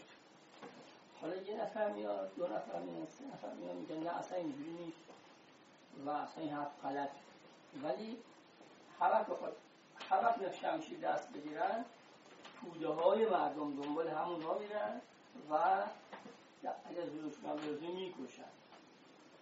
حالا واقعا این تفکر رو به لحاظ اون دو سه نفر ده 15 نفر اقلیتی که دارن یه جوری میگن این تفکر رو باید بهش اجازه رشد داد. یا اینکه از این تفکر باید ترسید و فوری باید سرکوبش کرد. الان غرب اینو داره میگه میشنوه اصطلاح به اصطلاح روشنفکران ما رو. ولی خب حق داره که اینا یه شمشیر دستشون بیاد اتمی بیارن کدومو پیاده می‌کنن. حق داره که بگه اونی که بیشتر تو کتاب هاست و اونی که بیشتر اون به اصطلاح کسانی ازش دفاع می‌کنن که مردم به عنوان افراد تو بیان مذهب قبولشون دارن. و خب اونم تو شیعه و سنی آخونداشن و اونا هم همین میگه. وایسا اون که یه مقدار زیادی بدفهمی این برای یعنی اصلا. حالا یه مقدار ارتباطش با پروژه دکتر روشن نه نه همیشون گفتن. نه ببینید شما مثلا نقشی که برای حالا من سوالات خانم اونقدر فهمیدم. شما نقشی که واسه دکتر یا پروژهشون قائلید بالاخره نقش فرض کنید یعنی درگیر شدن با یه سطحی از توده که باورشون خیلی عامیانه است و خوانش هایی که بسیار بسیار غلطه اون نقش ایشون خیلی مثلا اینجوری هیچ وقت define نشده به نظر من هم نمی‌رسه یعنی برای آغشته بودن تفسیرها و باورها تو نسل جوانمون خیلی زیاد داریم. ولی مقدار زیادیش تقریبا cause ه به قاطی شدن دو تا فرهنگه و خیلی اصلا کلا پروژه کاریشون ربطی به اون مسئله حالا immediacy نداره. در حالا برای خود من یه در یه سطح در واقع بالاتری بحث هست که خب مثلا کسایی که حالا اون درگیری ها رو ندارن. یه جنس دیگه از درگیری رو دارن. یه مقدار نه من اینو قبول دارم که بحثشون من بحثشون رو تبدیل کرده مثلا تلاش که روشنفکران مذهبی دارن در معرفی اسلام به گونه ای که واقعا احساس می‌کنن بیشتر به اون گونه نزدیکه. بله ولی پروژه خودشون دارن دنبال در مقابل یه به اصطلاح اسکولی که آقای مصباحی از اون نیویورک یه سری رو برده اون موقع سال مثلا 90 خیلی پیش. بعد ایشون اومد تو دانشگاه سخنرانی کرد و برش ترجمه کردن و حرفای روشنفکری خیلی خوبی زد. های تو این حرف بعد ما تو ماشین نشستیم. من بهش گفتم که حضرت آیت الله راجب اهل کتاب به فتاوی جلیل رسیدن. همینجور بیو عوضی گفت خیلی نظر همان است. با نظر مماشات با خصم این حرفا می‌زنیم ببینم صاف نظر همان است ما نظر مماشات با خصم حالا وقتی یعنی اگه اینطوری نگاه کنیم وقتی که علمای شیوع سنی مثلا شما الان میگید داعش ما اصلا فرقی بین اون چیزی که اول انقلاب مثلا امام گفت با ما داعش نمی‌بینن. اگر الان الانم اگر الانم واقعا صدام سر کار بود چه با خیلی از ما می‌گفتیم آخ چی داعشی آمدن بزنن اینجا رو کنده اسپانی برقرار کنن تاییدش هم می‌کردیم چجوری صدام برمیگرد الان خودمون اونجا شیعه ایم هم شیعه ناراحتیم که چرا اومده شیعه ها رو برده سنی ولی به هر جهت اینا اگه برگردیم مراجعشون اینا بالاخره هر کدومشون برمیگردن به فقهای اسکول خودشون. و اونا حالا حالا از دید اینا یا از دید اون جوون ها به خصوص از دید قرد که حالا می‌خواد که اقدام کنه. یه خوشه به اصطلاح اون تحلیل روشنفکرهای اسلامی باشه یا بترسه از اون شمشیر شدن به اصطلاح این, این تفکر که پشت سرش اصطلاح قرنها از اون حرفا بوده. هم منطقه بله ما میگیم اونا مورد اون پرادایم بوده. در اون زمان مسیح ها همینجور می‌گفتن یهودی ها همینجور می‌گفتن. ولی برجر روحانیت یعنی حوزه های علمی ما چون مال پرادایم قدیمی هن بی خیال دنیایی در حرفای قدیمی رو تکرار می‌کنن. و این یه مصیبت بزرگیه. اما یه کسی که می‌خواد نگاه کنه از بیرون و مثل ما از تو بیرون مذهب روش نکرده واقعا خب این باید مسئله است که نگاه می‌کنه به حرف این عده کم روشنفکر مردم هم خیلی قبولشون ندارن. چون که اینا مثلا تو حوزه نبودن بیافته نیستن عناقین آیت الله اینا ندارن. اینا گوش بده یا به اون یا قاطبه جمعیتی که حدودا حرفای مشابه دارن می‌زنن. مشکل خب شما در واقع اینجا تکلیف بله نه منظورم این که تکلیف غربی رو روشن کردید که اونا وقتی به حرف اونا گوش میدن و ما گوش میدن طرف اون قوی تره رو می‌گیرن میگن اونا بالاخره مؤثرترن. ولی حالا سوال دیگه هم اینجا هست ما چه کار کنیم؟ بنده شما ما کار خودمون رو بکنیم. درسته که فعلا زور اونا بیشتره درسته که به قول شما غربیا نگاه می‌کنن و شاید هم جستیفاید باشن در اینکه یک کسایی که هم اسلحه دستشونه هم اتوریته دستشونه اینا خطرناکن. ولی این که خب توضیح نمیده که ما تکلیف اونجا ما تکلیف خودمون هستش که بله بله. و البته بسیار هم بسیار هم بیش از اون که روشنفکران مذهبی یا مثلا بگیم امثال ما بیش از این خودشون بدونن موثرن